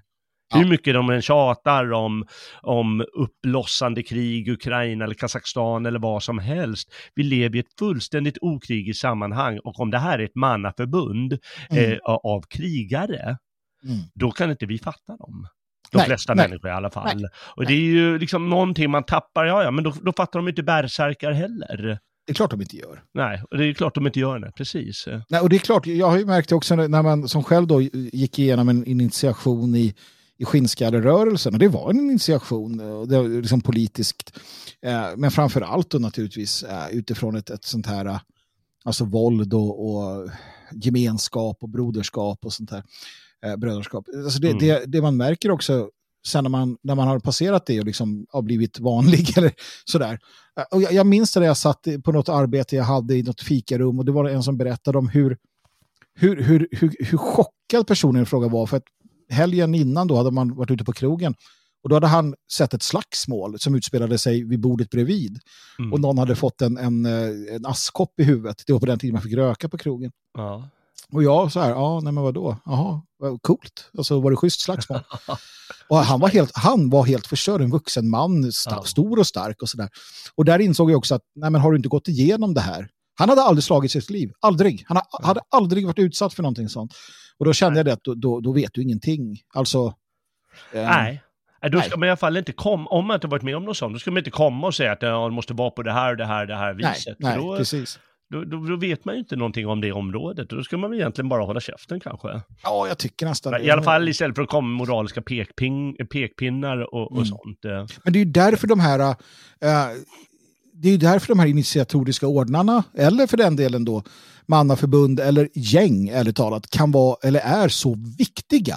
Um, Mm. För att antingen sköter staten det med, med militärtjänst och, och frivilligförbund och uh, scouter, inte fan vet jag, lite häftigare grejer som man får gå igenom, man får pröva sig själv. Eller så sköter privata aktörer detta. Um, så enkelt är det. För att, eh, eller så blir det bara pannkaka av det och det är det vi har idag. Mm. Där en massa människor inte eh, går... Alltså, snälla släng in ungarna på brottning eller något åtminstone. Alltså någonting där de, där de ingår i en grupp och tvingas göra jobbiga saker. Mm. För annars blir det bara dumheter av det. Och det är därför jag menar att vi behöver eh, definitivt fler eh, sammanslutningar av det här slaget. Eh, faktiskt. Ja, ja, intressant. Eh, vi, vi, vi ska ta ett litet avbrott från männen ett ögonblick. Mm. Eh, För det fanns ju eh, även hemliga, har alltid funnits hemliga sällskap där bara kvinnor ingår. Och jag tror att det är de Eleusinska spelen till exempel i Aten, eller Mm. utanför Aten där Eleusis ligger. Eh, eller i dåtidens Aten under antiken. Eh, det var mest för, delar av riten var bara för kvinnor. Mm. Jag tror att det är den riten, eller så är det någon annan. Och det är en del av Dionysus-riten, eh, där man gick upp i bergen och åt rått kött och så, det var ju också bara för kvinnor. Mm. Och, att det, och det var liksom heligt, så att om män sågs det, då, då förvandlades de här kvinnorna till, eh, eh, nästan till djur och gick och slet sönder mannen Mm. Var planen. Och eh, jag tänkte jag skulle eh, berätta om ett indoeuropeiskt folk i Kaukasus eh, i dagens Dagestan som heter Kuba kubatjer. De Mm. blev sedermera muslimer, men, men de hade olika mannaförbund och de hade även ett kvinnoförbund och det tycker jag låter lite roligt här så jag tänkte jag skulle Mm. läsa det högt. Och enligt en ögonvittnesskildring från 1860-talet fick ensamt vandrande män akta sig för att falla i händerna på en större skara kubatiska kvinnor. Det hände ofta att dessa kastade sig över honom, lade beslag på hans vapen och tvingade honom att hoppa, dansa och göra sig löjlig. När mannen var utmattad släpptes han under skratt och hån. Ännu mer tillspetsat uttryck tog sig samma bruk åt- på andra håll i Dagestan. Mannen kläddes av och några kvinnor höll honom fast medan andra retade upp honom till erektion. Därpå satte de igång att piska hans lem med brännässlor. ja. ja, det är tjejer där, de Ja. håller på med det där liksom. Ja, men det, det är underbart någonstans också. Jag, vill bara ta det, när vi ändå gör en sån här liten passus, så, så bara ta det tillfället i akt också. Och någonstans i den mån det är kvinnor som lyssnar på oss, att, att ta tillbaka alltså, eh, den, ariska, den ariska respekten för sig själva. Alltså, det, det här bourgeois, bourgeoisins, den här liksom nedhukade, nedböjda, eh, försynta eh, kvinnan som sitter tyst och så här bla bla bla. Skit på dig liksom. Det är inte det, det, det är inte, det är inte sådana vi är. Ärligt talat, titta på våra germanska, ariska förfäder. Titta på hur kvinnan eh, de facto är jämställd med mannen. Eh, vi kan börja med det. Ja, jämställd, eh, utan tvekan. Eh, till och med överhög gentemot mannen. Eh, delvis utsatt för dyrkan. Eh, definitivt i samhället. Det är, det är hemmets eh, absoluta härskare. Mm. Och ve den kar som var dum nog att gå, i, gå emot sin kvinna. Alltså, det finns en viss, jag kan känna en viss trötthet i hur den, den här oppositionen vi har förvandlar kvinnor till mähän. Mm. Ja, och att kvinnorna själva accepterar detta istället för jämställda, eh, liksom jämställda eh, vita människor. Eh, jag menar, återigen, det är bara att gå till historien. och förstå vilken, vilken roll som är deras att fylla. Uh, sen behöver ni inte springa och käka rått kött i skogen och piska kara på könsorganen, men det finns något ganska spännande i det också kan jag tycka. Mm. Um, ja. Så att den här jävla borgerligheten uh, tycker jag att man kan i, i de här frågorna göra sig av med lite grann. Jag, jag har själv varit fast i det här uh, Eh, i det här liksom tänkandet, men det, det, är en sentida, ett sentida hittepå som jag tror skadar mer än det gör nytta, ärligt talat. Ja, nej, men jag väldigt mycket det du säger och eh, det är någonting att begrunda. Vi ska inte ta upp det här nu, men det är nej. någonting för folk att begrunda verkligen och återkomma i kommande program om det. Mm. Inte glömma den idén. Men nu innan vi tar eh, frimurarna som ändå är ganska enkla och civiliserade äh, låter som, måste vi ta ett par riktigt äh, skrämmande och folk var verkligen rädda för de här äh, på sina håll i världen hemliga två hemliga sällskap. Och då har vi alltså de eh, persiska och syriska assassinerna. Mm. Och så har vi de indiska eh, taggerna, ett stryparförbund. Men vi, vi, börjar med, det är så roligt med så här exotiska saker, ja, så har, måste jag gärna berätta om dem. Har du sett Gungadin? Eh, vad heter den? Filmen Gungadin. Nej, jag tror, nej. Uh, den ska du se uh, ja. i sådana fall. Uh, det finns en dikt, men det finns en film då med vilka är det som... Jag, jag har inte den i huvudet, men det, det, finns i alla fall en film kring det och då är, då är tuggarna med. Då, ah, ja, okay, ja. Mm. Däremot har jag ju sett Indiana Jones and the Temple of Doom. Just det, där har och de. Där är de ju också med. Just det, just ja. det. Mm. Ja, då vet vi vad vi har att göra med. Men mm. assassinerna i alla fall, eh, och det, det är ju ett annat ord för lönnmördare förstås, vet vi alla mm. vid det här laget. Eh, det ska alltså ha varit en avdelning inom en religiös eh, grupp muslimer som heter ismaeliter, mm. som i sin tur var en avdelning inom Shia. Och vi vet ju att Shia, den har, redan den har ju sin mystiska sekteristiska grund och som vi känner igen från det här hemliga sällskap med hemlig kunskap så står ju de för den sanna tron i mm. opposition mm. till falsk islam. Precis. Jag kan ju säga, bara läsa, jag tyckte det var så kärnfullt sagt här, så jag bara läsa eh, ett par rader va, om jag hittar det här. Medan du letar kan jag ju bara säga det att Robert Seffer, eh, som har skrivit många böcker om dylika ämnen, han, han påpekar att Eh, att islam eh, med största sannolikhet menar han, menar han har ett ursprung i den, den definitivt en, en arisk Um, alltså det är en arisk uh, kosmologi och religiositet. Han, han konstaterar delvis med, med uh, hur... Um, alltså att, att det här det är inte så konstigt för det har, har mm. samma grund som de här andra sakerna vi har pratat om. Ja, okay, ja. Uh, vilket är ja, men det kan ju... Nåväl. Nåväl, eh, alltså Shia det kommer ju från, eh, Al, det är ju Alis avkomlingar. Mm. Och Ali han var svärson till eh, Muhammed och profeten. Just. Och eh, den sista av de här avkomlingarna eh, har på ett mysteriöst sätt försvunnit eller håller sig dold tills han vid tidernas slut ska återvända och upprätta islams tusenåriga fredsrike. Oj, oj, oj. Mm. Innan Innan detta skett måste de verkliga troende under ledning av sina äldsta, som representerar imamens och därigenom också Guds visdom, med alla till bud stående medel främja den sanna islams utbredning och lyckorikets ankomst. Där mm. har vi liksom kärnfullt hur sådana här hemliga sällskap eh, finns, vad som är deras eh, eh essens på något sätt. Och ismaeliterna de företrädde i sin tur en allegorisk tolkning av Koranen. Och där har vi det återigen, ja men då kan du tolka det vart hän du vill. Mm. Ja, ja, ja. Och, och upprättade olika hemliga sällskap. Och assassinerna då är, är ju en eh, utväxt av det här. Och de skapades av en viss eh, Hassan ibn Sabah, eller utvecklades i alla fall av honom som tog det på allvar, på mm. tusentalet, i slutet av tusentalet. Och han intog ett bergsfäste som hette Alamut i norra Iran. Mm. Och där levde han ask så asketiskt att han endast två gånger på 35 år ska ha lämnat sitt studierum, säger legenden i alla fall. Mm. Ja, han kallades den gamle på berget eh, och han ordnade då en, en sekt eller vad vi ska kalla det för med initiation, rangordningar, hemlig lära, blind lydnad och allt det där. Eh, bland annat, enligt en legend ska han eh, ska ordet assassin komma från ett eh, arabiskt ord som heter hashishin, och betyder hashish-ätare. Mm. Och då ska han ha sövt ner lovande unga män som kan bli något eh, enligt hans syn på saken eh, med hash och förde till hans paradisiska trädgård där, i, där uppe på Alamut. Eh, och där fick de avnjuta ett paradis med kvinnor som gjorde saker med honom i fem dagar.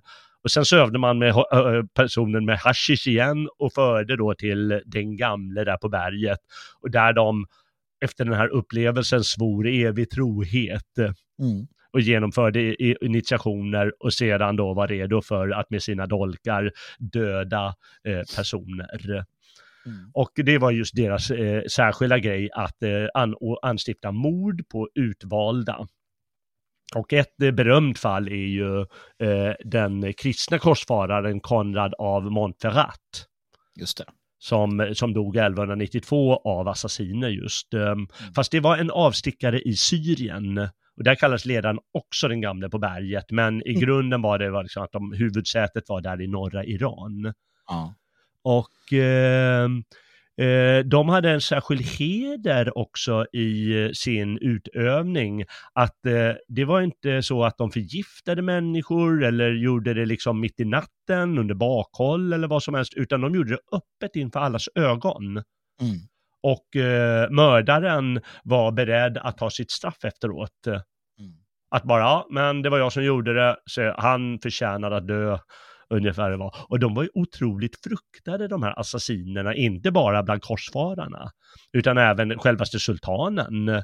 Han var rädd, eh, Aladdin var rädd för dem. Mm. Så på något sätt skapade, i nästan 200 år levde de, alltså även när han hade dött den här Hassan, Hassan ibn Sabah, så hade han efterkommande. Och det var först eh, eh mongolerna som, som lyckades eh, med allting, verkar det som. De kunde göra slut på den här sekten. Ja, säger de i alla fall. Um, Ja, och det är det precis. här också. För att det finns ju två berättelser och framförallt så ägnar vi oss här åt den, den så att säga offentliga historieskrivningen som säger så här Mm. var det. Man, man skulle ju kunna säga att så här, ja men till exempel, ja men de tog de här, eh, sövde de med hasch och tog dem till berget. Ja, eller så fick de här människorna ta del av en kunskap och en, en initiatorisk eh, väg där Mm. de förstod att det är sant. De förstod att det är på riktigt. För att de här då, eh, tillsammans med, om du, om du tar då inom islam så har du sufikerna. Ehm, inom, inom kristendomen har du den esoteriska delen där. Du har det inom de flesta mer eller mindre ariska. Jag vet att folk säger "Åh, semitiska, semitiska, hallå där, det är semitiskt. Ja, ja, visst, men i grund och botten va? så här leder jag lite annorlunda. Men där har du samma sak. Tänk om det är så här, Jalle. Att det är Mm. på riktigt, att det är sant. Att de här myterna vi hör om att korsriddare tillsammans med sufiker och andra mysterier eh, Eh, hade, hade sina så att säga, träffar och möten. Att man hade ett, en gemenskap som låg långt över eller under de, de liksom sekulära härskarna. Där man identifierade religionerna som, som maktmänniskors sätt att förslava själar. Eh, där man såg kyrkorna och, och eh, islam på vissa sätt då som, som eh, liksom, eh, ja, falska religioner, men man själv bar vidare eh, vishetens sten. Man hade filosofens sten från Atlantis. Man, tänk om det är på riktigt. Mm. Eh, och att det är det det handlar om. Och det är Ja. därför de blir så eh, hånade. Det är därför man säger att tempelherreråden dyrkade djävulen så att katolska kyrkan kunde liksom, de var bögar och dyrka djävulen så vi Mm. slaktade allihopa. Mm. Men tänk om det är så att det var tempelherrarna som var på riktigt. Tänk om de här assassinerna faktiskt var bra killar och tjejer. Tänk och så vidare. Va? Det, ja. det är en helt annan... Vem skriver historien om de här människorna? Ja, det det, just när det kommer till de här taggarna sen, Mm. eller thugs eh, som eh, de kallas eh, av britter, så finns det ju också två historieskrivningar. Mm. Och det finns en som säger att de, för det, det var rövarband, och det utvecklades så småningom till mer eller mindre rövarband som förlorade den gamla mytiska anknytningen. Men då finns det en historieskrivning som säger att de var i, mer eller mindre från början bara rövarband. Och så ibland använder de lite så här Kali och, och, och så för att eh, spacea till och försvara sig själva. Men att upp, det, det, det, kom ungefär när, när muslimerna började erövra Indien och sen så var det muslimska grupper som blev det, för det visade sig när engelsmännen tog tag i det här på 1800-talet att många av dem var faktiskt muslimer. Mm. Och då finns det bara en historieskrivning som säger att ja, men det är vanliga rövarband, men sen finns det en annan eh, som Indiana Jones-filmen då eh, mm. anknyter till. Mm. Och det är att de är anhängare av Shivas gemål Durga. Och precis som Zeus har, eh, det finns tusen aspekter av Zeus, så finns det även av eh, Durga flera aspekter och en är då gudinnan Kali. Mm. Och eh, har, här har jag en myt, eh, oj, jag ska orka läsa den. Ah, vi, vi, ja, just det, just det, för att jag ska behöva berätta. Ja, men den är viktig, va? myten här. Mm. För uh, den säger uh, så här, i urtiden, då slukades alla människor av ett monster och Kali hon dödade det här monstret. Men ur dess blod så uppstod nya demoner hela tiden och hon, då hon stack ner de här nya demonerna gav deras blod i sin tur upphov till ännu nya demonskaror. Och hon blev så trött av det här, eh, stackars Kali, och så utav sin egen hud så skapade hon två människor istället, de första taggarna. Och hon gav dem var sin svetteduk, en rumal, och befallde dem att avliva alla demoner genom strypning så att inget blod skulle spillas. Och när de väl förintats alla demoner, då ville taggarna återlämna sina dukar, men Kali hon vägrade ta emot dem och dukarna skulle eh, således behållas inte enbart som minne utan också som medel att underlätta en helig och vinstgivande livsföring för rövare i det här fallet. I själva verket innebar detta att Kali bemyndigade tagerna och deras avkomlingar att strypa vissa slag av människor och ta deras ägodelar. Mm. Så säger myten eh, och taggerna själva kanske om det hela. Och från början så mördade de inte heller kvinnor, invalider, eh, getfösar och kofösar och vissa bestämda yrken, inte kastlösa heller. Och mm. när européerna kom så inga europeer heller. Mm. Så det var en stor grupp människor de inte mördar, utan de koncentrerar sig väl på handelsmän de alla hatar. Nej, men det blir ju också så, ja, alltså man brukar kalla, om man, om man tar nästan vilken sammanslutning du vill, Mm. så finns det ett nobelt arv. Ja, om du tittar på, jag går tillbaka till Nordirland, och nu har vi i princip bara pratat om krigiska och mordiska och blodsbesudlade förbund. Det har inte varit särskilt mycket om de rent filosofiska, esoteriska fri, alltså fritänkande icke-våldsförbunden. Men Nej. så låt oss, låt oss fortsätta på det spåret då. Mm. Uh, idag så är väldigt många av de här uh, olika, både lojalisterna, alltså protestanter och katolska paramilitära styrkorna, det, det, är gäng, det är knarklangning, det är beskyddarverksamhet, det är maffiaverksamhet. Mm. Mm. Så började det inte. det fanns ett nobelt arv när man var en, en paramilitär styrka som, som kämpade. Samma sak maffian som vi känner den idag, den, Cosa Nostra, mm. den börjar ju egentligen inte som ett brottssyndikat. Nej. Utan den börjar ju som ett sätt för familjerna och framförallt Sicilien att kunna då hävda sig mot, mot eh, en, en övermakt. Alltså ofta så är det så det börjar. Mm. Sen, sen blir det, med, med tuggarna eller liknande sådana här uh, så, som det, det, finns kanske någonting nobelt i grunden och sen slutar det med att det blir som det blir. Va? Exakt, och man behöver inte se det eh, eh, eh krigiskt, utan man kan se det helt fredligt. Eh, mm. eh, den, den berömda persiska poeten, den största av dem alla, Hafiz, ja. han, var ju, han menar man var en del av sufierna. Mm. Man menar också att han är en del av en särskild hemlig grupp inom sufierna, mm. som eh, så att säga visade sig offentligt som låga varelser som syndade, som gick smutsigt klädda, som inte hade massa ägodelar och eh, som, som folk därmed kunde se ner på. Men i största hemlighet var de de frommaste av dem alla och tillbad Gud på alla tänkbara sätt. Mm. Mm. Fast helt hemligt så att ingen fick ta del av det. Mm. Så behöver det inte vara att alla, att de här som du säger, maffia eller vad som helst, att det är liksom eh, skurkgäng, utan det kan vara även inom en så liksom simpel grej som en uteliggare eller sånt kanske, han ser vi alla ner på. Men vem ja. vet, i hemlighet kanske han är den frommaste av oss alla. Ja, men, ta ta uh, en, tradition, uh, en tradition inom de, de gnostiska, alltså hermetiska, västerländska då, mm. mysticismen, det är ju att du inte använder ditt eget namn. Nej, just det. När du skriver. Carl Jung har författat väldigt mycket som inte står under hans namn, till exempel. Jussi Vuola likaså. De har, mm.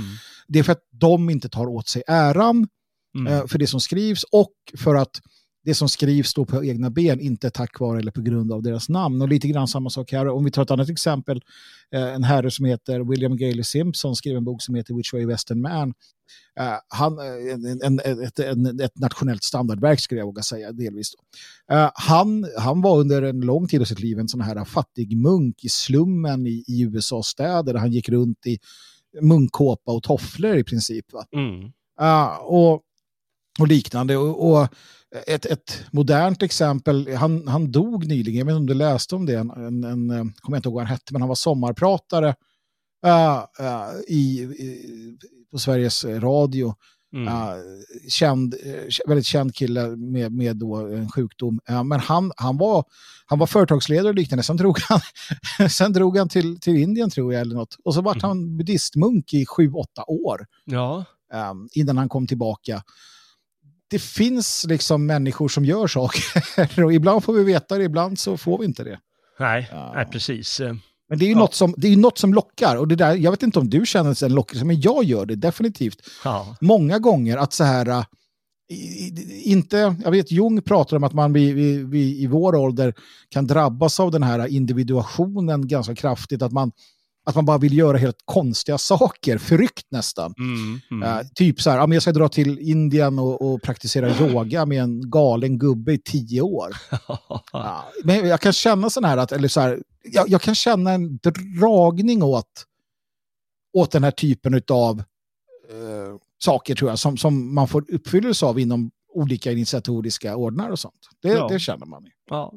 Jag förstår det. Och det här med mysterieförbund har ju alltid varit en del av, eh, jag ska inte säga hur det är på alla andra håll i världen, men, men i, i Europa så har det alltid funnits starka delar av både de gamla religionerna och den nya religionen, kristendomen, så har det ju alltid mm. varit en viktig del.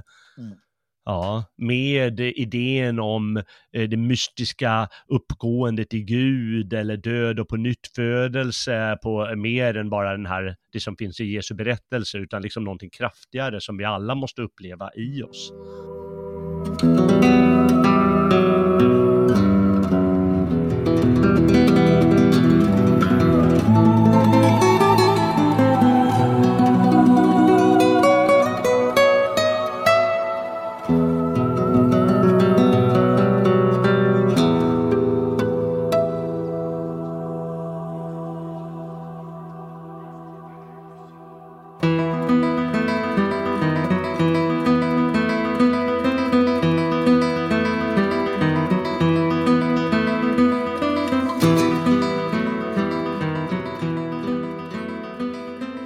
Vi måste, vi, vi, vi måste ha lite tid åt frimurarna. Mm. Som vi sa också.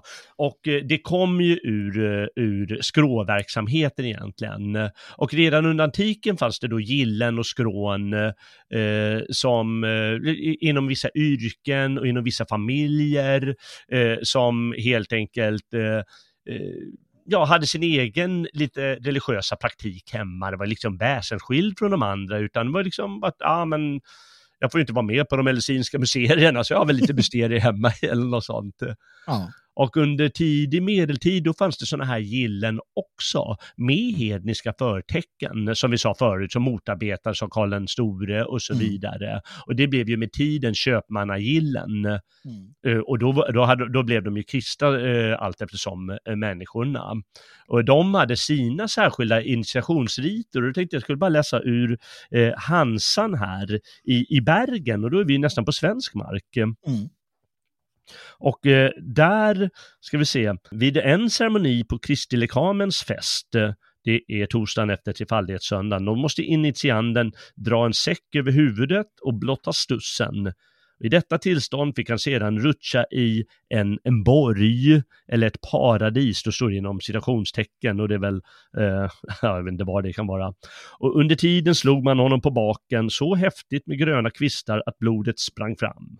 Ett annat prov var kölhalning.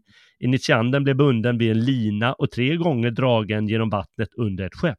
Där har vi lite din nedsänkning i kistan. Mm. Man måste lita på att de verkligen klarar och genomför mm. det här ordentligt, eh, mm. som att det dör. Och vid en tredje invigningsrit, som ibland där har slutat med dödlig utgång, hölls den blivande bergensiske hanseaten, hanseaten nedsänkt i en rykande skorsten till dess han på ett tillfredsställande sätt besvarat en rad frågor. Mm. Och eh, ja, så höll de på och det är liksom de använder gamla, gamla riter som har antagligen gått i arv i hundratals år, men de får det i det här nya sammanhanget. Och de mm. hade ju även speciella kläder, olika kännetecken som så särskilda handslag och lite gamla traditioner av myter, dryckeslag, måltider, fraser och symboler. Och det, det fanns tydligen långt in på 1900-talet. Det var en tysk forskare som studerat eh, några tyska hantverkare och då liksom fanns alla riter där. Mm. Allting fanns på plats. Ja, men så är det ju. Så är ja. det ju. Och det, det är ju, ja, som sagt, det, det, det moderna frimureriet har ju hämtat hela sin symbolik egentligen från från de här alltså, murarskråna. Precis. Och, och, och, det, är inget, det är inget konstigt med det. Men det, återigen, det vi berättar här, det är ju den sekulära berättelsen om de här, eh, eh, liksom hur de här växer fram. Eh, mm. att det bara är en liksom, version av man plockar lite här och lite där. Det finns ju en, en, egen, en egen myt och tradition eh, där allt det här egentligen handlar om att du har då eh, initierade från de, de tidiga mysterieskolorna och sällskapen som har burit med sig en hemlig kunskap genom alla hundratals år, tusentals år till och med som har gått mm. och som på olika sätt och vis har fört vidare detta och att det pågår än idag.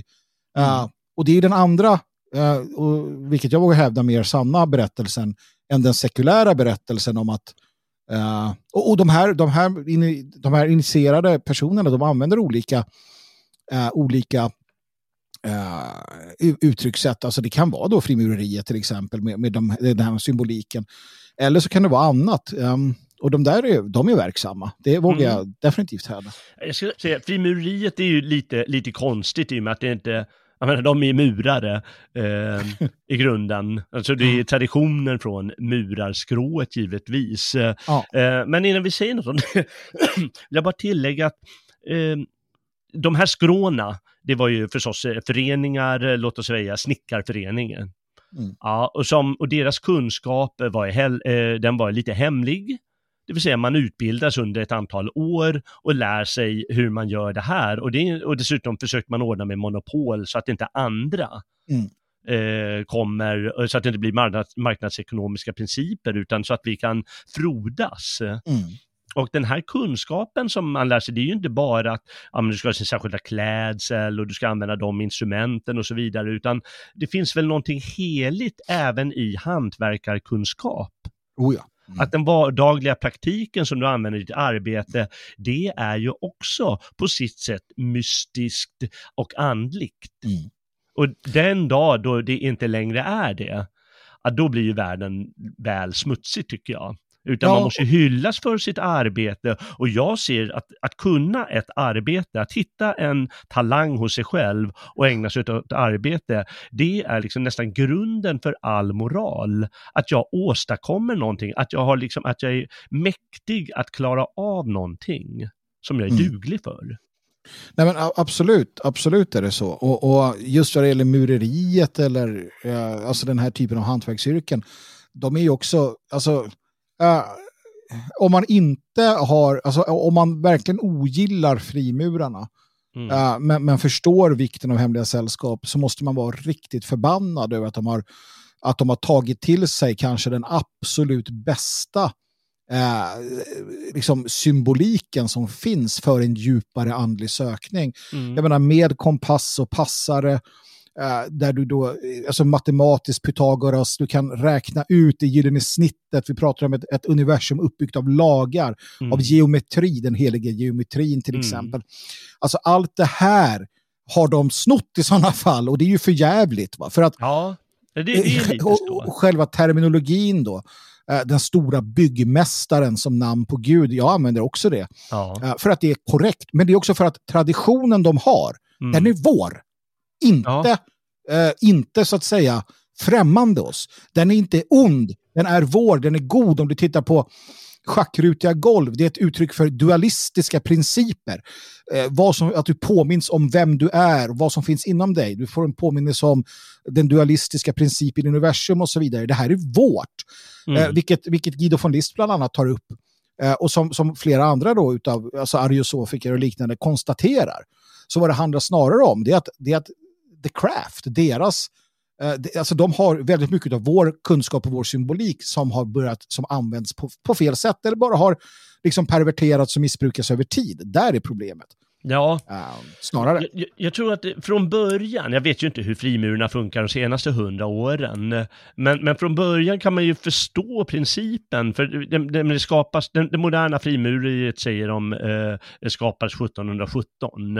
Och jag kan ju inte någonting om det här egentligen, jag bara läser, jag läser till det. Historia, då ett antal sådana här traditionella loger, som redan då hade förlorat det mesta av sin hantverkstradition, och yrkesbund, liksom bund, att de är bundna till ett särskilt yrke, nämligen eh, fria murare, inte de som var fast på ett särskilt ställe utan som kanske åkte runt och byggde kloster eller katedraler eller något liknande. Och hur de samlades då till en, en stor loge i London. Mm. Eh, men det här är ju under upplysningstiden. Mm. Och eh, en av upplysningens eh, credo är eh, att eh, naturen eh, har byggt världen på matematikens språk. Mm. Och där har du de geometriska principerna. Och en sån som Newton var ju frimurare givetvis. Och många andra sådana eh, upplysta eh, eller naturvetenskapsmän då bland de tidiga. Och då, då förstår vi, okej, okay, de använder som du säger de här symbolerna som har funnits eh, urminnes tid som murare och liknande har använt. Eh, fast mm. de ger dem en, en helt ny riktning när de har tappat det här liksom att jag är murare. Istället ja, ja, att sätta de helt andra principer som man kan tycka är spännande med religiös tolerans eller med att vi bygger världens hus som du sa och kallar Gud den eh, riktiga stormästaren. Men det finns också, säger du, en berättigad eh, kritik av dem? Ja, det gör det ju eftersom att Eh, eftersom att vi har en historia, och om man tittar på det så, så, så tror jag definitivt att det finns ett, ett och det här delar jag med väldigt många då, en, en, ett, ett ärovördigt arv, en, en, en i grunden bra idé. Man har stått emot såväl vidskepelse som tokstoller, eh, alltså förtryckande religiositet och liknande genom åren, genom århundradena har man gjort i olika sällskap och hemliga, hemliga liksom ordnar och liknande. Men 1776 så grundas Illuminaten av mm. Adam Weishaupt. Och Adam Weishaupt, han, han ogillade den nuvarande ordningen. Han var, ja, vad ska man säga? Uh, det är mycket, mycket, mycket kaos och mycket samhällsomstörtande saker som rör sig i hans hjärna. Och det här är, det här är liksom någonstans, det är inget hittepå. Vi vet att Illuminaten grundas. Den bayerska säkerhetspolisen vid tiden lyckas Eh, Eh, jag tror att det är Bayern, ja, eh, lyckas fånga en, en eh, kurir från Illuminaterna. Ehm, man hittar deras dokument och i, de dokumenten så de, de handlar väldigt mycket om, om att störta den, den nuvarande ordningen, att bringa sönderfall i Europa, att ena eller snarare ta över alla frimurarloger um, att infiltrera och liknande. Det här egentligen det börjar. Mm. Uh, som jag ser det, alltså, övertagandet av, av goda frimurarloger. Det är här som sedan med ariosoferna är ett, ett, en, en, en, en esoteriskt, ett esoteriskt motstånd gör man genom att grunda Armadenorden och sina egna uh, i Tyskland och det finns också i Sverige sådana. Uh, vi har alltså Götiska förbundet, vi har Karlbergarna vi har i Finland eh, sammanslutningar, jag tror det heter Svarta gardet när vi kommer fram på 1900-talets början, av, av eh, kulturpersonligheter. Uh, men i alla fall, alltså det, det, det, det finns en motstånd mot det här. Men, men det är här de här stora logerna sakta men säkert tar över. Och man, man grundar Grand Orient i, i Frankrike som, som, som blir en, liksom en, en... Och man börjar sakta men säkert ta över, pervertera, förändra, uh, använda liksom, traditionen för egen, egen makt istället för att bevara en kunskap. Eh, man förändrar riterna delvis. Till exempel i, i frimurartemplet så försvinner den, den nordliga positionen Eh, nord blir att, att, eh, och det här är intressant, nord blir att, mm. att ses som det svarta, det mörka, det läskiga, det farliga. Mm. Eh, när en sån, en sån stor person som pastor Bob Miles tar över i klanen i USA, som är en frimurarorganisation från början, då återinför han den nordliga positionen i, i frimurartemplet. Alltså det är fullt med esoterik och, och intressanta, som jag menar, sanningar som de har, eh, som de har så att säga tagit över och förmörkat. Och här menar jag att det finns mycket vettigt som vi, ja, den, den som har förstånd och intresse bör titta närmare på. Man ska inte ryckas med av detta. Men det finns, det är vårt, i grund och botten så är det vårt. Mm. Just det, och det har de, det har de kapat alltså, Illuminati. Ja, så det började där. Sen, sen ja. så upphörde Illuminati. De krossades av utav mm. de bayerska myndigheterna. Men mm, mm. idéerna, ja. det här alltså, eh, det finns idag. Och, och i frimureriet idag, om du går in i Svenska frimurarorden, mm. så är inte det en ariosofisk, liksom, det är inte en plats för, för atlantisk, atlantidisk kunskap. Det är det inte. Nej. Utan det är en, ett maktinstrument på ett annat sätt. Um, mm. absolut, och så ser det ut. Jag menar, här finns det ju vissa, enligt mig, då, du kan ju ha ett, ett, ett lackmustest. Liksom. Om, om, den, den, om, om frimureriet du, du tittar på, om det deklarerar att de är för en världsregering, ja då är det inte bra. Nej, om de deklarerar eh, mm. principer mot, liksom, om de går emot tio Guds bud eller liksom, eh, sådana saker som, som ligger till grund för den västerländska civilisationen, alltså folkblandning eller liknande, då är de inte bra. Va? Men det betyder inte att deras symboler mm. eller deras, eh, deras ritualistik är dålig. Snarare tvärtom. Jag tror att vi behöver förstå och des deras symboler. Det är någonting som David Lane och Ron McVan i Votans folk gjorde. Och här kan man se, nu ska jag sticka ut haken, här kan man se hur både identitetskristendomen i USA och votanismen utan tvekan är en, ett resultat av en eh, alltså moderna då vita eh, religioner, eh, mormonerna också. Det är ett resultat av goda frimurare eller rosenkorsare eller de som är behäftigade av den filosofin som har försökt att skapa folkliga uttryck för en, en djup och, djupt liggande arisk eh, religiositet. Mormonerna, är, det vet vi, är grundare av frimurare. Så är det. Eh, mm. och de var till, initialt väldigt bra för oss. Ja. Eh, kristen identitet i USA eh, har definitiva kopplingar till frimurare. Det vet jag. Eh, och samma sak så, så kan vi se samma sak inom det som är det Wotans folk eller den nya, den nya hedniska strömningarna som kom från David Lane med flera tydliga, mm. tydliga kopplingar filosofiskt sett till de här gamla ariska lärorna. Mm.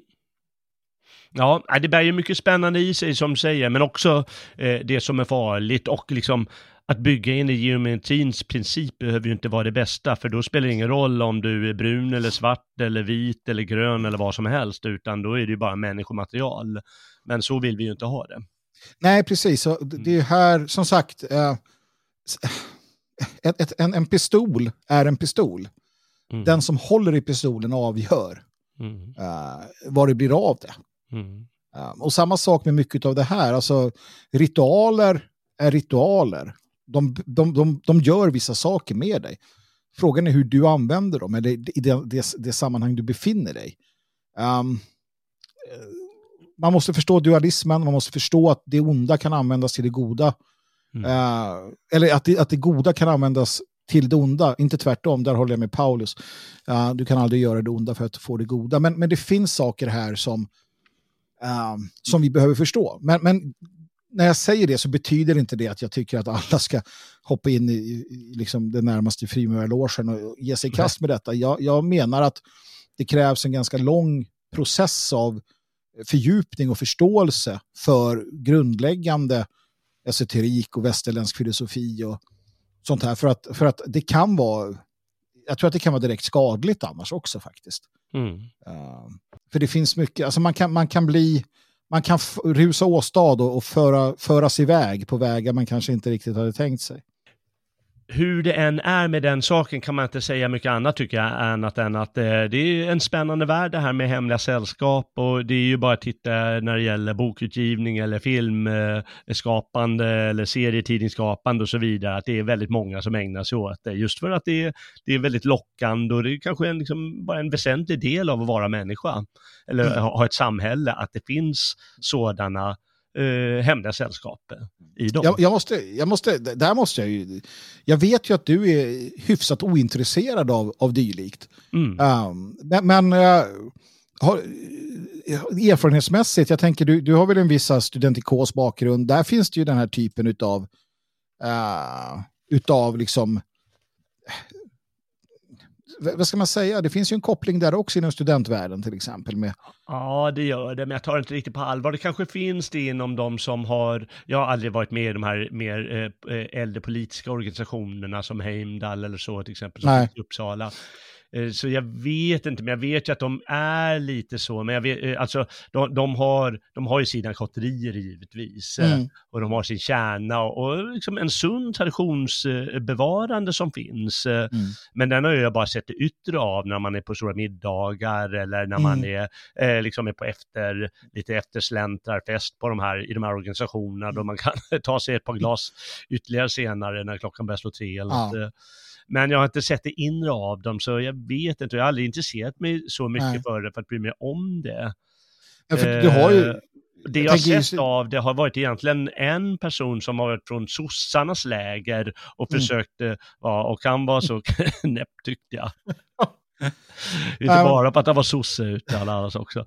Eh, så att, eh, ja, jag, Nej, jag, och kanske har, har jag hattat eh, runt för mycket. Man måste liksom bli lite rotfast eh, och komma jo. in i någonting. Nej, men för att inom litteraturen finns det ju, du har ju som sagt Götiska förbundet. Mm, ja, det. Det, det. är ju ett, utan tvekan ett, ett frimureristiskt initiat, initiatoriskt äh, förbund. Ja. Äh, med en exoterisk del som vi får se och en, en, en esoterisk del som vi inte får se. Mm, Samma mm. sak där, Svarta gardet och i, i Finland, mm. svensk Finland. Du har, jag skulle våga hävda att, att Svenska Akademin av idag. Utan tvekan, Gustav III var frimurare. Mm. Det, det, jag är helt säker på att det finns inslag av detta i, i Svenska Akademin idag som vi inte vet om.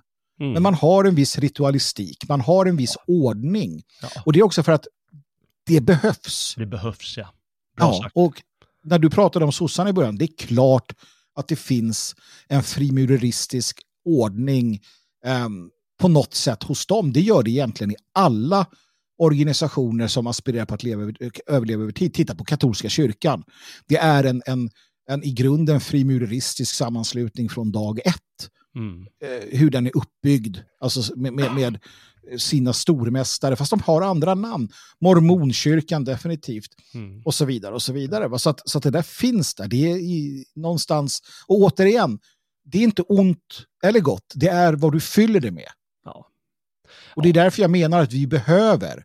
mannaförbund. Vi behöver hemliga sällskap där nationalister eh, kan vara öppna med varandra eh, utan att frukta systemet, precis som vi har, har varit tvungna till tidigare.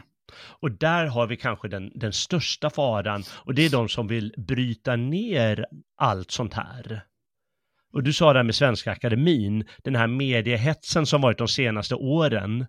Mm. Vad är det de vill åt? Jo, de mm. vill ju lösa upp allt som är lite, ska vi kalla det instängt i den Svenska Akademin. Så att de kan få full insyn. För om det är full, full, full, full insyn i allting, då kan ju inte oegentligheter hända. Mm, Men då är de ju inte människor längre. Precis. Och det är så med alla organisationer, att man, man får helt enkelt köpa det goda med det onda och inse att det kommer ju finnas sådana där hemliga delar och inre kärnor och så i alla organisationer. Och det mm. måste kanske göra det som du sa. Mm. Annars, ja, blir det, ja, annars blir det någonting annat, eh, annars blir det kanske omänskligt eller vad som helst av det. Eller kommer det utnyttjas? Och Svenska Akademin vill man ju utnyttja. Men det är ju tidningarna, de vill ju ge Nobelpriset. Det är de som ska bestämma. Jaja. Det är inte de här 18 personerna där. De hatar ju att det är 18 personer som väljer ett Nobelpris. Utan ja, men, och, och, det är ju, murvlarna vill göra det. Det är precis, och det är ett uttryck för den här egalitära eh, liksom, eh, tokeriet, att, att folket ska utse då den bästa litteraturen. Mm. Eller eh, liksom, eh, man, man, det, finns ett, ett inbyggt, en, det finns en inbyggd aristokrati. Um, och, och, då menar jag inte att du är född blåblodig, utan att du är kunnig. Man hatar ju det också. Mm. Uh, man hatar mm. att någon är kunnig och att kunniga människor på inom ett visst område uh, får bestämma en, envåldshärskande, så att säga.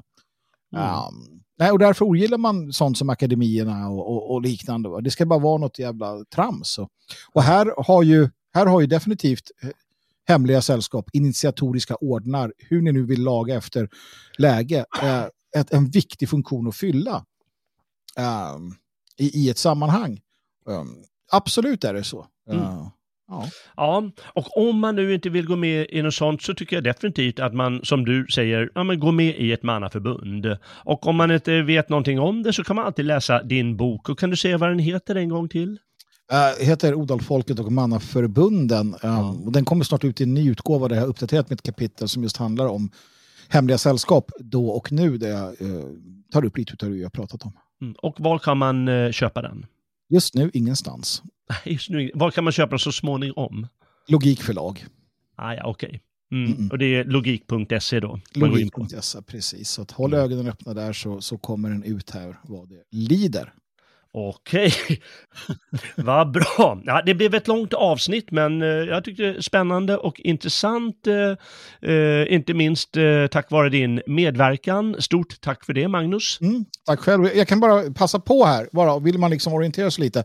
Eh, Francis Yates, eh, hon har skrivit flera böcker på ämnet, bland annat en om, om just rosenkreutzarna och som Giordano Bruno och den hermetiska traditionen. Hon är, hon är väldigt duktig på just europeisk uh, hermetism och, och, det här. Så Sir, uh, inte Sir, utan uh, Frances Yates, en kvinna. Uh, en del av Jung naturligtvis är värt att titta närmare på. Det finns lite av Evola också på ämnet. Mm, um, så, så, att det är värt att kika upp, kan jag tycka det, om man är intresserad av det. Ja. Så att var, inte, var inte rädd för att studera det här, utan gör det gladeligen. Kan du bokstavera hennes namn? Det kan jag göra. F-R-A-N-C-E-S och sen då Y-A-T-E-S. Ja, enkelt. Ah, när de heter Yates så kan de stava lite hur som vill. Hur, ja, som precis. Helst. Det fanns ju en annan Yates som var medlem i eh, Golden Dawn va? I, eh, i Storbritannien. Ja. Uh, en diktare Yates. Ja, precis. Mm, är det sant. Uh, de, bara en rolig anekdot, förlåt ja. Jalle, men jag måste berätta det. Ja, det måste du. Känner du till uh, den här som kallades för världens ondaste man, Alice Crowley? Nej. Gör du inte det? Världens ondaste Crowley... man, det måste du berätta. Ja, du är kallad för det. Han, det, det en, han, han anklagas för allt möjligt. Uh, exakt. Uh, han, han, han, dök upp som mystiker, magiker och kultist i de här sammanhangen i början på 1900-talet, slutet på 1800-talet, början på 1900-talet. Uh, och han blir, han blir medlem i bland annat då Golden Dawn som är en hermetisk um, orden i Storbritannien. och nu ska vi se om jag inte minns fel, så han tar över där, han har sina egna idéer om det här. Och, anklagelser om sexmagi och satanism och allt möjligt. Jag vet inte vad som är sant eller inte. Jag vet att, att tyskarna kastade ut honom uh, och att, att uh, fascisterna förföljde honom tror jag när han var där. Men i alla fall, det finns en rolig anekdot att han har tagit över Golden Dawn Gyllene gryning då i, i Storbritannien, i den, någon loge där i London. Och, och då, då kommer helt, helt sonika den här då mystiken och Uh, och uh, poeten Yates, uh, mm. kommer inte ihåg förnamnet då, men han och hans anhang kommer till den här logen. Så tar de tag i den där, så kastar de ut honom och misshandlar honom på trappan till logen, förstår du. och, och, så får han lunka därifrån och sta, starta ett eget sällskap. Alltså det finns fantastiskt många sådana här sällskap som grundas under den här perioden, så att det, det, är svårt att hålla ordning på dem. Det är nästan ja. som vänsterorganisationer, du vet, de blir ovänner uh, i tid och otid uh, om sanninghet, sanningheten i läran. Um, så så är det. det. Ja, det har du rätt i. Uh, han heter William Butler Yates. Är det honom Just det, William Butler Yates. Ja, mm. fantastiskt. Mm. Han var, ja. Han var spännande. Ja, om inte annat så kan man läsa hans eh, poem om man önskar. De finns både på engelska förstås och översatt på svenska en hel del. Mm. Ja, nå ska vi eh, säga tack och adjö därmed. Eh, det får vi nog göra va, tyvärr. Vi, vi skulle kunna prata om allt möjligt sånt här långt till då, men det ja. gör vi inte. Det får vi göra i nästa program. Än en gång, tack för din medverkan Magnus. Tack själv. Och tack också du som har vandrat med på gamla och nya stigar, eh, du som har lyssnat alltså. Och ett synnerligt tack till dig som är prenumerant eller har donerat till Svegot. Det är du som gör vår verksamhet möjlig. Och för dig som vill bidra till eh, Radio Svegot, eh, gå gärna in på svegot.se och kolla runt. Där finns instruktioner hur du kan gå tillväga eh, om du vill bidra genom donationer eller stödprenumerationer. Där finns också alla våra program man kan bläddra igenom. Ett annat sätt att bidra eh, är att sprida våra program bland vänner och bekanta. Och det finns så många svenskar som vill höra om mannaförbund och diverse hemliga sällskap. Du får gärna hjälpa oss på den fronten. Hoppas också att du återkommer till stigarna nästa vecka. Väl mött, frände!